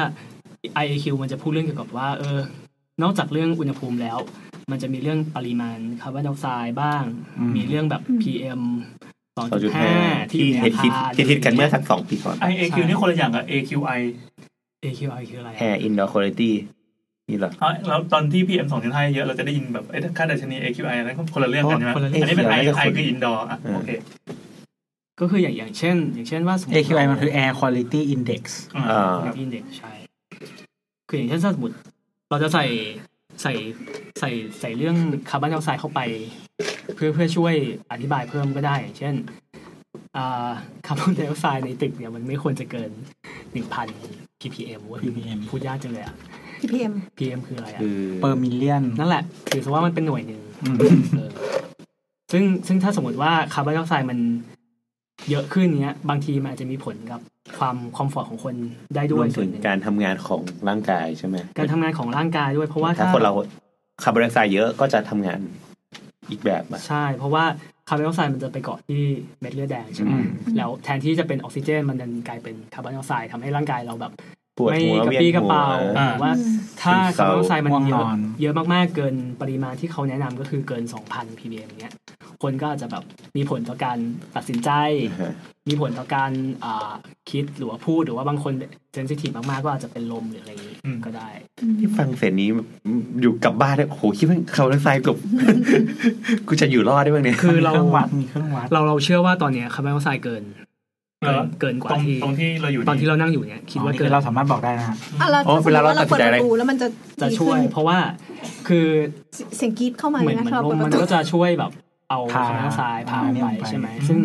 ซึ่งวิธีการควบคุมปริมาณคาร์บอนไดออกไซด์ในตึกส่วนมากก็จะใช้วิธีใช้เครื่องปรับแอกอาาศ ร์ ใช้แอร์ที่จะแบบเติมอากาศเฟรชแอร์จากข้างนอกเข้ามา แล้วก็ดูดอากาศข้างในออกไปใช่ไหม ใช่ ซึ่งตึกทั่วไปถ้ามันเป็นตึกที่ค่อนข้างใหม่หน่อย มันก็จะมีระบบเติมอากาศกับระบบดูดอากาศ เออเออ อืม แต่ว่าถ้าเป็นตึกเก่าแบบยี่สิบ20 ปี หรือว่าเป็นตึกตึกเรียนทั่วไปที่มันไม่ได้มี งบใน ก็ การ อาจจะใช้การเพิ่มหน้าตรง ระบบ หน้าต่างหรือเปล่า จริง ๆ การเพิ่มหน้าต่างมันก็จะ คือ เอฟเฟกต์ ให้อากาศมันโฟลว์แต่มันก็ไปส่งผลกับอันอื่นๆใช่ปะ คือคือถ้าพูดในบริบทของปรับอากาศ อ๋อปรับอากาศก่อน การการเพิ่มหน้าต่างมันก็จะ มันก็จะเพิ่มปัจจัยเสี่ยงอื่นๆเช่น ความชื้นเข้ามาทำให้ ควา ทำ มส ให้ บายมัน ทำให้เครื่องปรับอากาศทำงาน ทำ ห งานหนั นัก กขึ้ ขึ้น น อืม อืม แดดส่องเข้ามา เครื่องปรับอากาศก็ทำงานหนักขึ้นอะไรอย่างเงี้ย นี่คือเราพูดในสิ่งที่เรียกว่าระบบปิด ระบบปิด โอเค ระบบปรับอากาศ อ่ะแล้วเมื่อกี้ที่บอกว่าโรงเรียนนี่เขาทำตกลงเขาทำไงที่แบบ โรงเรียนก็จะไม่ทำ อ้าว ไม่มี ก็ปปล่อยไว้งั้นอ่ะ ไม่มีระบบการเติมอากาศหรือไม่มีการระบบการดูดอากาศ ส่วนมากโรงแรมก็จะมีโรงแรมโรงเรียนก็จะมีแค่แอ แอ ร์ ร์ที่เป็นสปิตไทวอล ซึ่งมีหน้าที่แค่ปรับอุณหภูมิ ทำให้เย็ ควาน มชื้นแค่นั้น อืม ไม่ได้มีการเติมหรือว่าการดูดอากาศ ซึ่งก็ไม่พอ ซึ่งไม่ควรจะเป็นอย่างนั้น ไม่พอเด็กไทยก็เลยโง่ใช่ไหม เอ๊ะมันเกี่ยวนะมีขนเขาบอกว่า มี มี ขน คนบอกเหรอ มีผลใน การยังไงมีผลในการตัดสินใจเด็กก็เลยแบบ เออ ไม่ค่อยแอคทีฟ ไม่ critical thinking ไง อ๋อ คาร์บอนไดออกไซด์มากๆจะทำให้เราง่วง อ๋อที่เราหลับในห้องเรียนมาตลอด นี่ ใช่ อ๋อ เฮ้ยนี่พูดจริงใจเลยนะ แล้ว เรื่ ทำ อง ไม จ ค ริ น ง อื่นไม่หลับวะ เขาอาจจะมีระบบ เขา แบบ รับเขา ต่อ ต้านคาร์บอนไดออกไซด์เยอะกว่าเราเทอร์เรนเยอะกว่า อ๋อเราเป็นคนเซนซิทีฟ เออมันเซนซิทีฟ ผิว ถูกว่า ไปไม่ถูกแล้วใจเราเฉย การเหลื่อมล้ำทางการศึกษาจริงๆเขาไม่ได้ทำให้เผื่อเรานะเราแม่งหลับตลอดเลย เราแบบ เหมือนเราเคยไปสอบโรงเรียนหนึ่งเว้ยแต่ว่าเป็นโรงเรียนแบบสาธิตอะไรเงี้ยแล้วก็คิดว่าแม่งโรงเรียนมันดูไฮโซมันต้องแบบว่ามีห้องแอร์ทุกห้องแน่เลย อ่า แล้วไปสอบแล้วก็อีเหี้ยห้องพัดลมทุกห้องเลย เฮ้ยเราเหยียดอีกแล้วนะทำไมอะ แต่ สาก ธิตระดานเป็นอะไรกระ สา ดาน ธิตจาก ช็อ ภาคเหนือมีปัญหา สาธิตจุฬาสาธิตจุฬา อ้าว นี่เหยียดตั้งแต่กางเกงกากียันขาที่แบบ แล้วแล้วมีโอเคครับแล้วมีอะไรอีก น น อ อก ก จา จาก ก คาร์บ ขั อบนได รถออกไซ ไฟ ด์มันก็จะมีเรื่องแบบอะคูสติกก็คือเรื่องเสียงรบกวนที่อยู่ในออฟฟิศอะไรอย่างเงี้ย อื ซึ่ง ม ซึ่งจริงๆ มันมันมีงานการศึกษาแบบค่อนข้างค่อนข้างใหม่นิดนึงเขาก็พบว่าจริง ๆ เรื่องอะคูสติกมันค่อนข้างเอฟเฟกกับคน ไม่ไม่น้อยไปกว่าเ h อร์ม l ลคอมฟอร์ต เหรอ หรือเรื่องอุณหภูมิเลย เช่นเหมือนเราอยู่ห้องอยู่ในห้องสมุดเนี่ยแค่คนคุยกันมันก็จะ อืม รู้สึกลำคาญละ คือเสียงมันดิสแทกเราได้ง่าย แล้วเราไม่สามารถ ปิดได้ ไม่สามารถหาทางหลีกเลี่ยงได้อะคืออย่างแสงใช่ไหมเรายังแค่เบือนหน้าหนีสมมติว่าตรงนี้ เออ แดดจ้าเกินไปเรานั่งใกล้หน้าต่าง เราก็แค่เบือนหน้าหนีมันก็ช่วยแล้วใช่ไหมแต่ว่าเสียงอะ ชอบใส่เอียร์ปัด คือมันร่างกายมนุษย์เราไม่มีกลไกอะไรที่ช่วยลดเสียง ๆขมิบหูก็ไม่ได้เนอะ คำพิภู ก็เออ ทำไมเราถึงเลือกใช้คำว่าคำพิภูมันไม่ปิดเลยอะไรเงี้ย ขมิบมันเห็นภาพดิ ขมิบมันไม่ดีตรงไหนอะ เขามีมันเหมือนแบบ ทำไมอ่ะการการขมิบมันไม่ดีตรงไหน ดีก็ดีอะดีผ่านไปผ่านไป ปล่อยผ่านเถอะอ่ะต่อ หรืออย่างเรื่องแบบ PM อ่าฮะ PM 2.5 ที่มันกำลังฮิตๆอะไรอย่างเงี้ย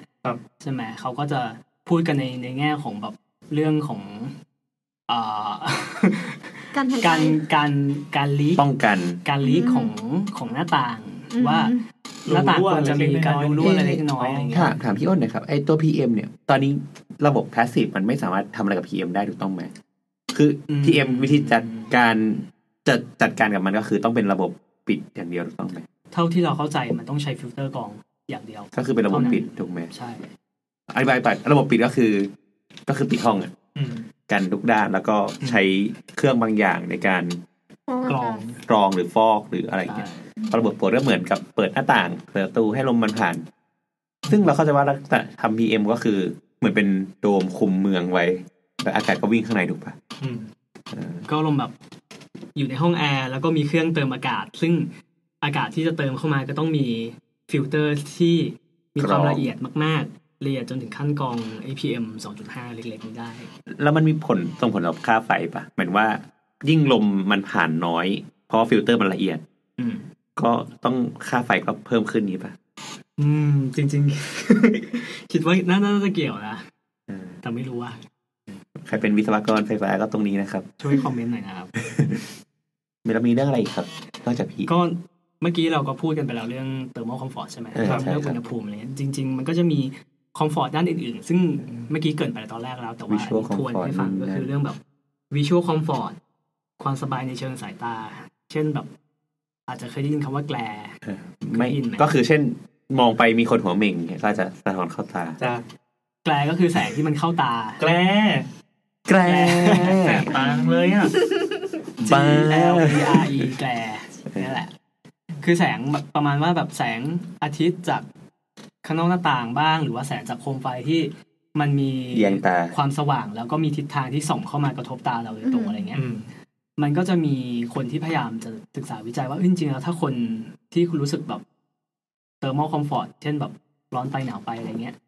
มันก็ค่อนข้างเกี่ยวข้องกับ มันรีเลทกับแสงที่ วิ ส่ ชวล ง ค เข้า อมฟอร์ตเช่น อ๋อ ถ้าคนนี้รู้สึกร้อน เขาจะรู้สึกแสบตาแยงตาไปด้วยเดียวกัน เพราะว่า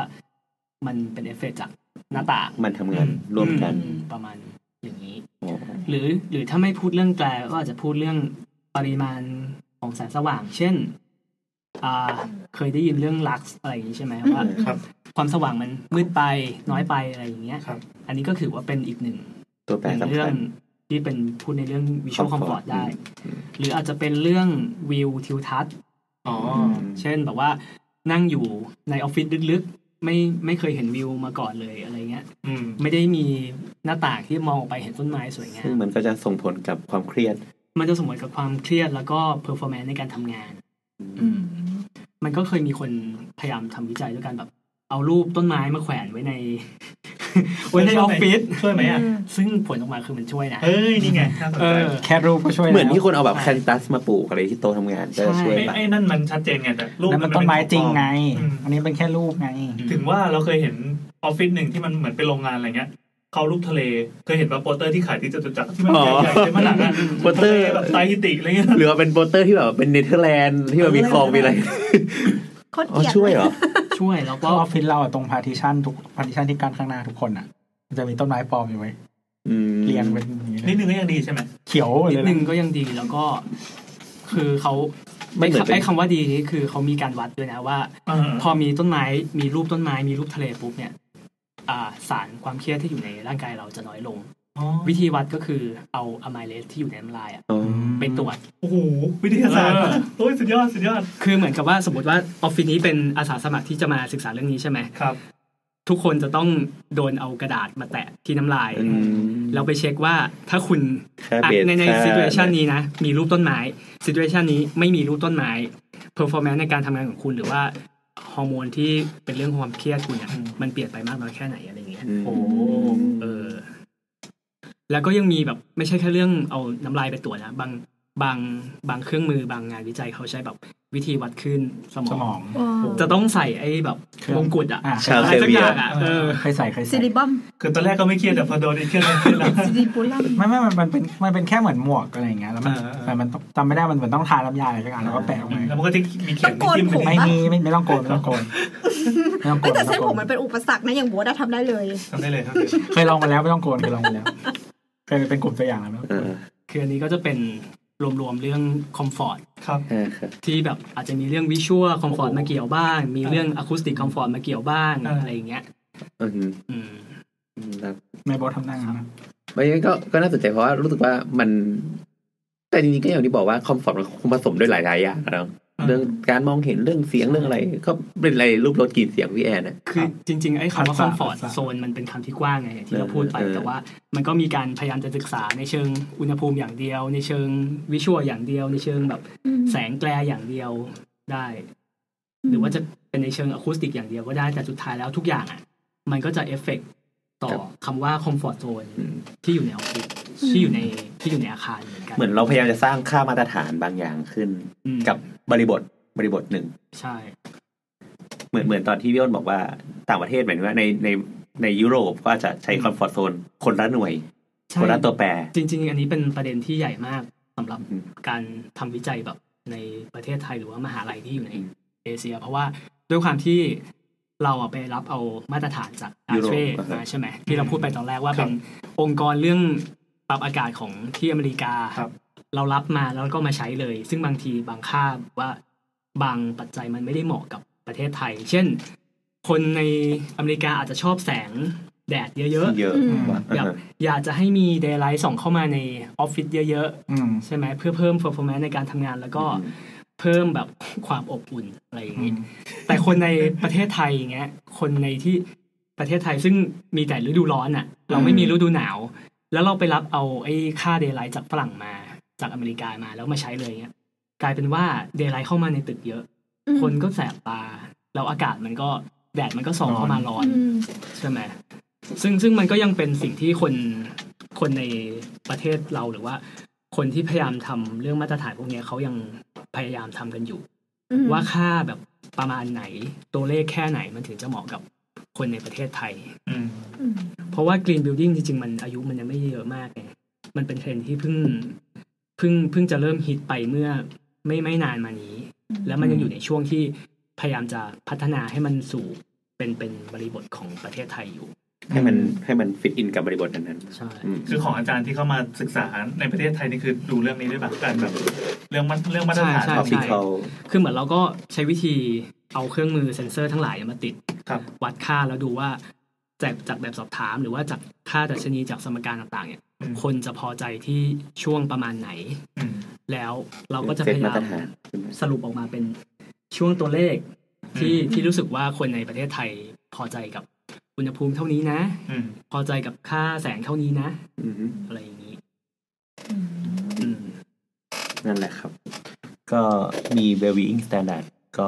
มีอยู่ป่ะ well being เนี่ยคือ จริง ๆ อยากจะเกรินย้อนไปเรื่อง green building ที่เราพูดตอนแรก อ่าครับ ว่า คือมันมันเริ่มมาสักพักแล้วแหละ แล้วก็จริง ๆ ทุกอย่างมันก็ค่อนข้างจะอยู่ตัวประมาณนึงเพราะว่าคุณทีเรียไอ้เช็คลิสที่ว่าที่เราคุยตอนแรกมันก็ไม่ได้เปลี่ยนอะไรอ่ะ อืม ใครอยากทำตึกให้มันเป็นกรีนหรือว่าอยากได้ประกาศนียบัตรก็แค่ไปเช็คลิสตามนั้น ครับ คุณก็ได้คะแนนไป คุณก็ได้มาตรฐานอาคารเขียวไป อืม แต่ว่าสิ่งที่คิดว่าคาดว่ามันกำลังจะมาในอนาคตหรือว่าเป็นเทรนด์ที่เขากำลังศึกษาวิจัยเรื่องนี้ต่อก็คือเรื่อง well-being well-being เนี่ยจะเป็นเรื่องเกี่ยวกับความพึงพอใจความสุขสบายของคนที่อยู่ในออฟฟิศทำยังไงคนถึงจะมีความสุข เวลาอยู่ในอาคาร เราใช้ดัชนีชีวัดมวลความสุขแทนแล้วใช่ไหม เราไม่กล้าเรายังไม่เรายังไม่ได้ศึกษาเรื่อง มันเป็น คำ เรื่อใหว่าง เวม่ ล b ีอิง ประมาณ โดยตรงนะ แต่ว่ามันมันพูดเรื่องเกี่ยวกับ คนเย ค อะ วาม ๆ ความพึงพอใจ ความพึงพอใจของคนอะ ใช่ที่ ที่อยู่ในอาคารอะไม่ได้คืออย่างอย่างกรีนบิลดิ้งมันจะพูดแบบเออ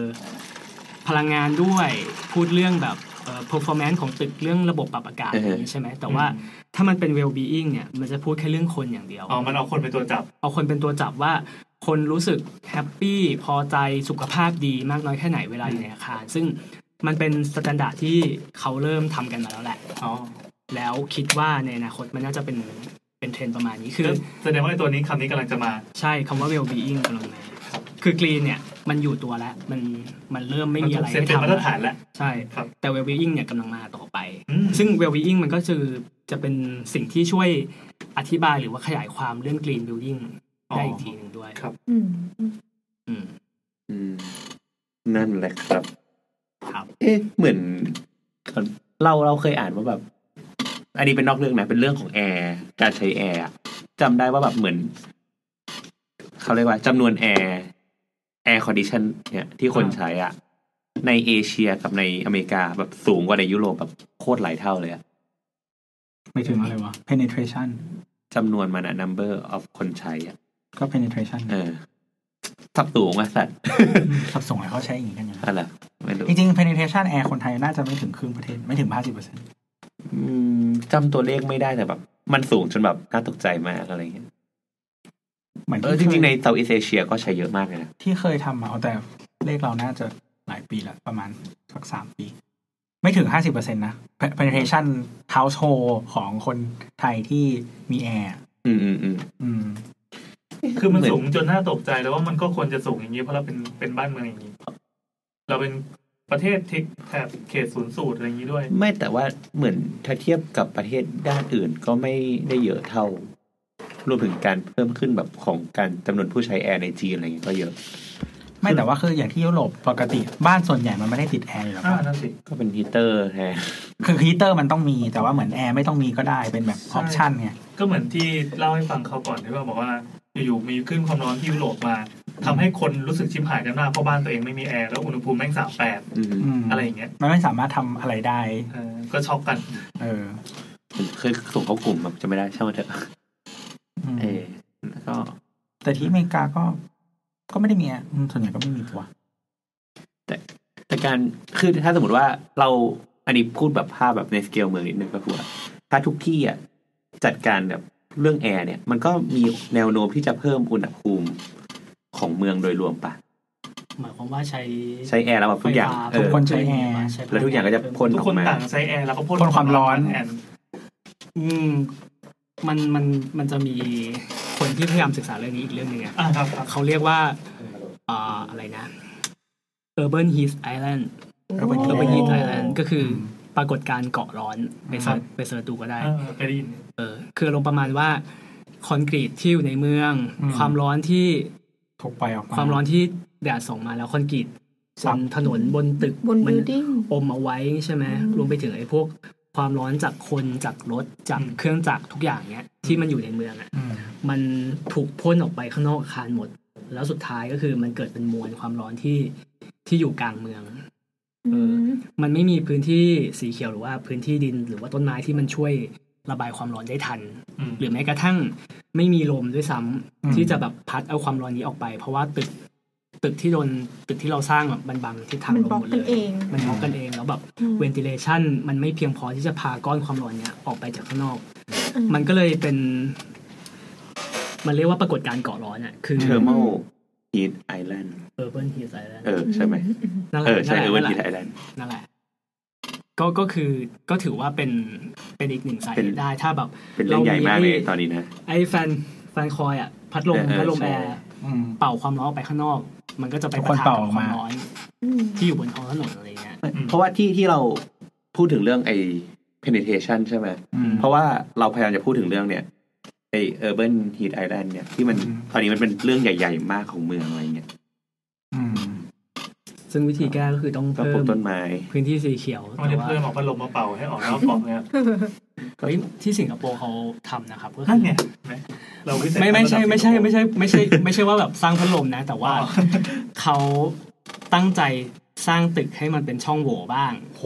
แบบ ให้ สมมติเป็นตัว ให้ ยูคว่ำอ่ะเป็นตัวยูคว่ำสมมตินะเพื่อให้ แต่มันเละ เพื่อไม่ให้มันบังทิศทางทิศทางลมหรือว่า เฮ้ยจริงว่า เขายอมที่จะทุบตึกแถวบางบาง คือ โซน คือเวลาเราทำ stack ตึกที่มัน stack สูงๆ เยอะๆอะ อืม มันก็จะแบบบล็อกลม อ่า ใช่ใช่ คราวนี้พอลมมันไม่ไหลก็มีปัญหาละ อ่าก็เลยทำให้เกิดช่องลม ใช่ แต่สิงคโปร์แม่งทำอะไรก็ได้ เพราะว่า เป็นของรัฐบาลทั้งหม เป็ดนของรัฐบาลทั้งหมด ใช่ นั่นแหละเรารู้สึกว่าเออในอนาคตการสร้างตึกมันต้องมี regulation บางอย่างในการควบคุม อืมรู้สึกว่า มา ใน ก ไทยอ่ะ มากกว่าน การที่สร้างตึกขึ้นมา ในไทยมันยังไม่มี ยังไม่มี ไม่มีเรื่องนี้ ยังไม่มีพี่อีกไกลอีกไกล อืม อีกไกลเพราะเรายังไม่มี กว่าจะไต่ไปถึงเนาะ อืม เออ เอาเรื่องกรีนให้ได้ เรายังสร้างตึกบันไดกันอยู่เลย ตึกอะไรอ่ะ ไม่ตึงบันไดคือหนีหนีไอ้หนีกฎหมาย เสร็จไป คือเราเรายังกำ นี้มันมันเป็นเขาทำตามกฎหมาย เขาเรียกว่าอยู่เล่นกับกฎหมาย ไม่ได้เล่น เขาก็ทำตามกฎหมา ทำตาม ย กฎ เออ ก็คือเขาก็บอกว่าคือระยะล่นจากอาคารเข้าไปกี่เมตรให้สูงได้เท่าไหร่เขาก็ คือ ด มันมันก็เป็นเรื่องของการคำนึงถึงผลประโยชน์ส่วนตัวมากกว่าผลประโยชน์ของเมืองอยู่ ไม่ผิดไม่ผิด ก็ไม่ผิดไงก็ไม่ผิด ให้ทำอย่างนี้ ดังดังนั้นเห็นว่าในอนาคตมันจะต้อง ก็แปลว่า regulator มันตามไม่ทันไง ใช่ คือคือถ้าคือถ้าคิดว่ากฎที่ regulator ทำมาทำให้เมืองมันเฮี้ยคือถ้าทุกคนทำตามกฎหมายแล้วเมืองยังเฮี้ยอยู่ก็คือกฎหมายไม่เฮี้ยไง คือคือในอนาคตเนี่ย เขาเราเท่าที่เราแบบฟังฟังหรือว่าฟังจากคนอื่นมาหรือว่าอ่านมาเนี้ย คือเขาพยายามจะมองสเกลไม่ใช่แค่ตึกอะสเกลเป็นกลุ่มอาคาร มันต้องเป็น เออเบิร์น มันไม่ เป็นเมือง ไม่อาจจะไม่เชิงถึงขั้นเออร์เบิร์นอาจจะเช่นว่ารัชดาทาง เป็น เส้น ย่าน รัชดาเส้นอันนี้ถือว่าเป็นกลุ่มอาคารหนึ่ง เออ ทุกคนจะต้องมา คุยกัน แชร์กันว่าตึกคุณถ้าคุณจะต่อเติมหรือว่าคุณจะสร้างใหม่หรือจะอะไรเงี้ยคุณคุณต้องคิดถึงผลกระทบของตึกที่อยู่ข้างๆด้วย ซึ่งจริง ๆ มันมีคำเฉพาะที่เรียกนะ ว่าการการคิดคิดผลกระทบเป็นกลุ่มอาคาร แต่ว่าเราจำจำคำไม่ได้ ไม่แน่ใจ เออ ไม่แน่ใจอันนี้ แต่ว่าก็อย่างที่บอกว่าอนาคตมันทุกอย่างมันไม่ได้กำหนดทิศทางของเมืองโดยการเซ็นเตอร์ไลซ์แล้วอะมันก็จะเป็นกลุ่มย่อยๆ มาช่วยกันคิดจัดการเมือง ใช่ รัฐก็มีหน้าที่คลุมบางอย่างเฉยๆอะไรอย่างเงี้ยคือมันก็ย่านนั้นๆหรือสังคมนั้นๆอยากให้เมืองมันเป็นยังไงอะมันก็ต้องช่วยกันดูแลกันเอง คืออย่างตอนเนี้ยคือตึกสมมติว่าตึกชั้นได้กรีนใช่ไหม ใช่ เป็นแบบได้รับมาตรฐานลีดเป็นตึกเขียวแต่ว่า ตึกตึกนั้นมันอาจจะไม่ได้คิดถึงผลกระทบข คนนใช่ ตึกข้างๆเท่าไหร่ เช่นแบบ ตึกชั้น ได้ได้ลีดได้กรีน แต่ แต่ กู ว่า ปล่อยแบบแอร์แบบใส่ แต่เป่าเป่าเป่าแอร์ใส่ตึกข้างๆ หรือว่าเป็นเงาเป็นเงาไปบัง เออ ต้นไม้ เออใช่ ตึกข้างๆอะไรอย่างเงี้ อื ย ม ต้นไม้ก็ไม่ได้แสงหรือว่าอะไรอย่างเงี้ยเอออ อืม หรือว่ามันก็ยังมีเรื่องที่เขาพยายามจะถกเถียงกันอยู่ก็คือ ตึกลีดตึกที่มันได้มาตรฐานอาคารเขียวเนี่ยมันประหยัดพลังงานจริงๆหรอ อืม อืม อืม เพราะว่าโอเคคุณใช้กระจกคุณภาพดีใช้แอร์มาตรฐานสูงมาก แต่ตอนที่คุณสร้างมันขึ้นมา แต่ตอนที่คุณขออนุญาตเพื่อสร้างตึกเนี่ย คุณใช้ผลจากซอฟต์แวร์ซิมูเลชัน อืม อืม คือเหมือนใช้โปรแกรมคอมพิวเตอร์จำลองว่า ตึกฉันใช้พลังงานเท่านี้นะ อืม เพื่อยื่นขอว่าฉันอยากได้ลีด อืม อยากได้อาคารเขียวแต่จริงๆแล้วอ่ะพอ performance ตึกจริงมันเกิดขึ้น ตึกมันสร้างเสร็จมันเริ่ม operate ใช้งานเนี่ย มันอาจจะไม่ได้เป็นค่าพลังงานหรือว่าค่าทุกสิ่งทุกอย่างที่อยู่ในตึกมันอาจจะไม่ได้เป็นไปตามที่คุณท จากคอมพิวเตอร์ ำ simulation ไว้ตั้งแต่ตอนแรกตอนที่ตึกมันยังไม่สร้างก็ได้อะไรเงี้ย ก็คือเราจะปรับอาคารไปแล้ว แล้วก็มันก็ไม่มีผลอะไรแล้วใช่ไหม หรือมันอาจจะเป็นทริคด้วยซ้ำว่าโอเคฉันทำ simulation ให้มันถูกต้อง อ่า อืม ตามเช็คลิสต์ให้คะแนนมันผ่าน แต่พอมาสร้างจริงเนี้ยอาคารคุณอาจจะไม่ได้เป็นแบบแบบนั้นก็ได้ อ่าอ่าเหมือนเหมือนสร้างบ้านแล้วต่อเติมผิดกฎหมายนะ โอ้ แล้วทุกคนก็ทำนี่ ใครๆก็ทำ ำปะ และและอันนี้หมดหัวข้อที่เตรียมมา หมดแล้ว หมครัดแล้ บ วครับ เพื่อนๆได้ความรู้ เออในที่สุด ตอนแรกคิดว่าจะแบบเลคเชอร์เลคเชอร์จัดๆ เออ เออแต่ก็คือเราก็อย่างที่ว่าเราประเมินไว้แล้วว่าในที่สุดมันจะต้องเกี่ยวข้องกับตัวเราแล้วเออมันก็มีอะไรที่ อืม โดนเรามากกว่าที่คิดอ่ะ อืมมันก็คือท็อปิกที่อยู่รอบตัวเราเนาะ จริง ๆ เราพยายามจะหาประเด็นสนทนาประมาณนี้มานะคือ ไม่ได้เราไม่ได้มานั่งพูดเรื่องเฮ้ยแบบตึกจะต้องดีไซน์อย่างนี้ต้องอะไรอย่างนี้โดยตรง คือไม่ได้เกี่ยวกับสถาปัตย์โดยตรง แต่ว่ามันจะมีบริบทแวดล้อมเออ นๆรอบอืมคือทุกอย่างมันเกี่ยวข้องกันน่ะ อืมอืมอืมเกี่ยวหมันเลยแล้วทั้งอันเนี้ย เมื่อกี้ที่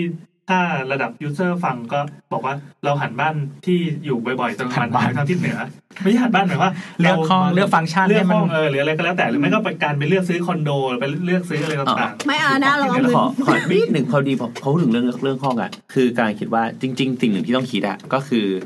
การวางตำแหน่งห้องในอาคาร ๆ อะไรแบบนั้น เออ ก็เกี่ยวเช่นแบบห้องนอนต้องวางตอนนี้ อืม เช่นเช่นสมมติว่าเราวันดีคืนดีเราคิดว่าเฮ้ยทิศใต้อะวิวมันสวยมากเป็นแบบวิวภูเขาอะแล้วเราก็ไปวางห้องนอนถึงทิศใต้ แต่เราต้องจินตนาการว่า ตอนที่เราจะเข้าห้องนอนไปนอนตอนกลางคืนอะเราต้องเปิดเครื่องปรับอากาศอะแต่ว่าผนังอะมันยังเก็บความร้อนแล้วมันพอปล่อยอะเท่ากับว่าแอร์มันต้องทำงานหนัก กว่าห้องนอนที่วางในทิศเหนือสมมติ ใช่ อะไรอย่างเงี้ยมันจะเป็นเรื่องแบบยิบยิบย่อยๆ อ่าอ่า มันมันก็เป็น priority ที่ต่างกันปะถ้าเกิดเราจะเอาวิว ก็ก็ ไม่ค่อยได้ ใช่ แค ใช่ใช่ ร์แอร์สักเท่าไหร่หรอก อืม มันก็อยู่ที่เราเลือกแหละ อืม อยู่ที่เรามีตังค์ เออถูกต้อง ไม่เราต้องคิดถึงเมือง สิ อ่าหรือถ้าจะแบบสร้างทำทำสร้างบ้านใหม่อย่างเงี้ย อ่า ก็แบบ อืม พยายามเอาอะไรที่เราไม่ค่อยได้ใช้ เช่น ห้องน้ำ อืม เช่นห้องเก็บของเอาไปไว้ทางตะวันตกบ้าง เออ ไม่ไม่พี่แอ บ้าน ใช้บ่อยห้องน้ำอะ ผมก็ว่าแหละ ขี้ขี้บ่อย แดดเข้าเลยแบบโอ้โหหลบหลบหลบ เอาไม่เคยไม่เคยเอาเพราะพัดลม น้ำ เข้า ขี้จนตัวแถบด้านซ้ายไหมอ่ะโดนแดด ติดแอร์ในห้องน้ำ เออนั่นแหละก็เอาเป็นว่า เหมือนห้อง EP นี้ น้ำปั๊มอะ อีพีนี้เราได้ความรู้ว่าเอ่อความสุขใน ความสุขมันสามารถวัดเป็นตัวค่าได้ เออ ดังนั้นใครจะบอกว่าความสุขมันประเมินค่าไม่ได้ ไม่ใช่ มันวัดได้ ในทางวิทยาศาสตร์ในในวงการวิจัยแล้วสามารถตีทุกอย่างเป็นตัวเลขได้ ช่างแห้งแล้งอะไรอย่างนี้ วันนี้คุณแต่งตัวมาด้วย 0.2 เออนึกภาพว่าวันหนึ่งจะมี หาคนเลขดำๆตลอดเวลา วันหนึ่งจะมีนักวิจัยไปยืนดักอยู่หน้าประตูออฟฟิศของคุณแล้วบอก ให้คะแนน วันนี้คุณใส่กางเกงใน สีอะไรครับ ไม่ดูสิ ไม่ดูสิ เฮ้ยสีนี้ผม สีนี่หล่นด้วยเหรอ เรียนมาผมเรียนมา สีดำดูดแสง ครับ ไม่แต่ว่าอยู่ในที่ไม่มีแสงไหมอ่ะ อ๋อ แต่ถามว่า วันนี้ใส่กางเกงในผ้าอะไร โอ้โห ใส่คุณใส่ทีแบ็กหรือเปล่า ลายลูกไม้หรือเปล่า เริ่มส่วนตัวแล้วอ่ะ เออนั่นแหละครับ โอเคแล้วก็ขอบคุณแขกรับเชิญมากนะครับวันนี้ ใช่ขอบคุณพี่อ้นมากครับ เราสามารถสามารถติดต่อติดตามหรือว่าไม่อยากให้ติดต่อ มีอะไรแบบใครจะสงสัยหรือว่าปรึกษาอยากพูดคุยเรื่องเรื่องเรื่องเกี่ยวกับด้านนี้ ทำยังไงดีอ่ะก็ไปตามใน เราสามารถเปิดเผย อ่ะ ทวิตเตอร์ของคุณได้ เปิ ห ดเผยแค่ไหน รือไม่ได้ คือไปตามไปตามใน แข ท กบา วิ ง ต คน เตอ ไม่ดีร์ก็ จ้ะ ได้ครับ อ่ะ Twitter อะไรครับ ทาดาโออันดูครับ ธนโอคันดู ไม่สะกดแค่ฟังเดี๋ยวรู้ะ เออ ตามนั้นแหละ หาวิธีเอา หาว ไม่เป็นไรเดี๋ยวเราเมนชั่นไปในตอนที่ ตอนที่ลงตอนนี้นะ เออเออเออโอเค แล้วถ้าเกิดว่ามีใครที่สนใจอยากแลกเปลี่ยนสอบถามติชมเอาชมอย่างเดียวแล้วกัน นะครับ เราเราไม่ค่อยรับคนติ ห้ามห้ามติห้ามติแขกรับเชิญ ติก็ติโบสก็ได้อะ เออไหน มึงก็ไปประหลอกเขา ครูต้องเล่นบทคนน่าสงสาร นะครับก็ทวิตมาหาเราได้ที่ทวิตเตอร์แอดเสาเสาเสานะ หรือว่าอะไร ก็ แฮชแท็กสาวๆๆนะฮะ เออ หรือพิมพ์สาวๆเฉยๆก็ได้ เออ มันจะมีคนคอยส่องอะพวกโซเชียลลิสเนอร์ของเรา อ่ะแต่ว่าถ้าใครอยากด่านะครับ ไปได้ที่แอดบอสนอตบาร์นะครับ สามารถเป็นชั้นด่าได้ด้วย ได้ คำด่า ได้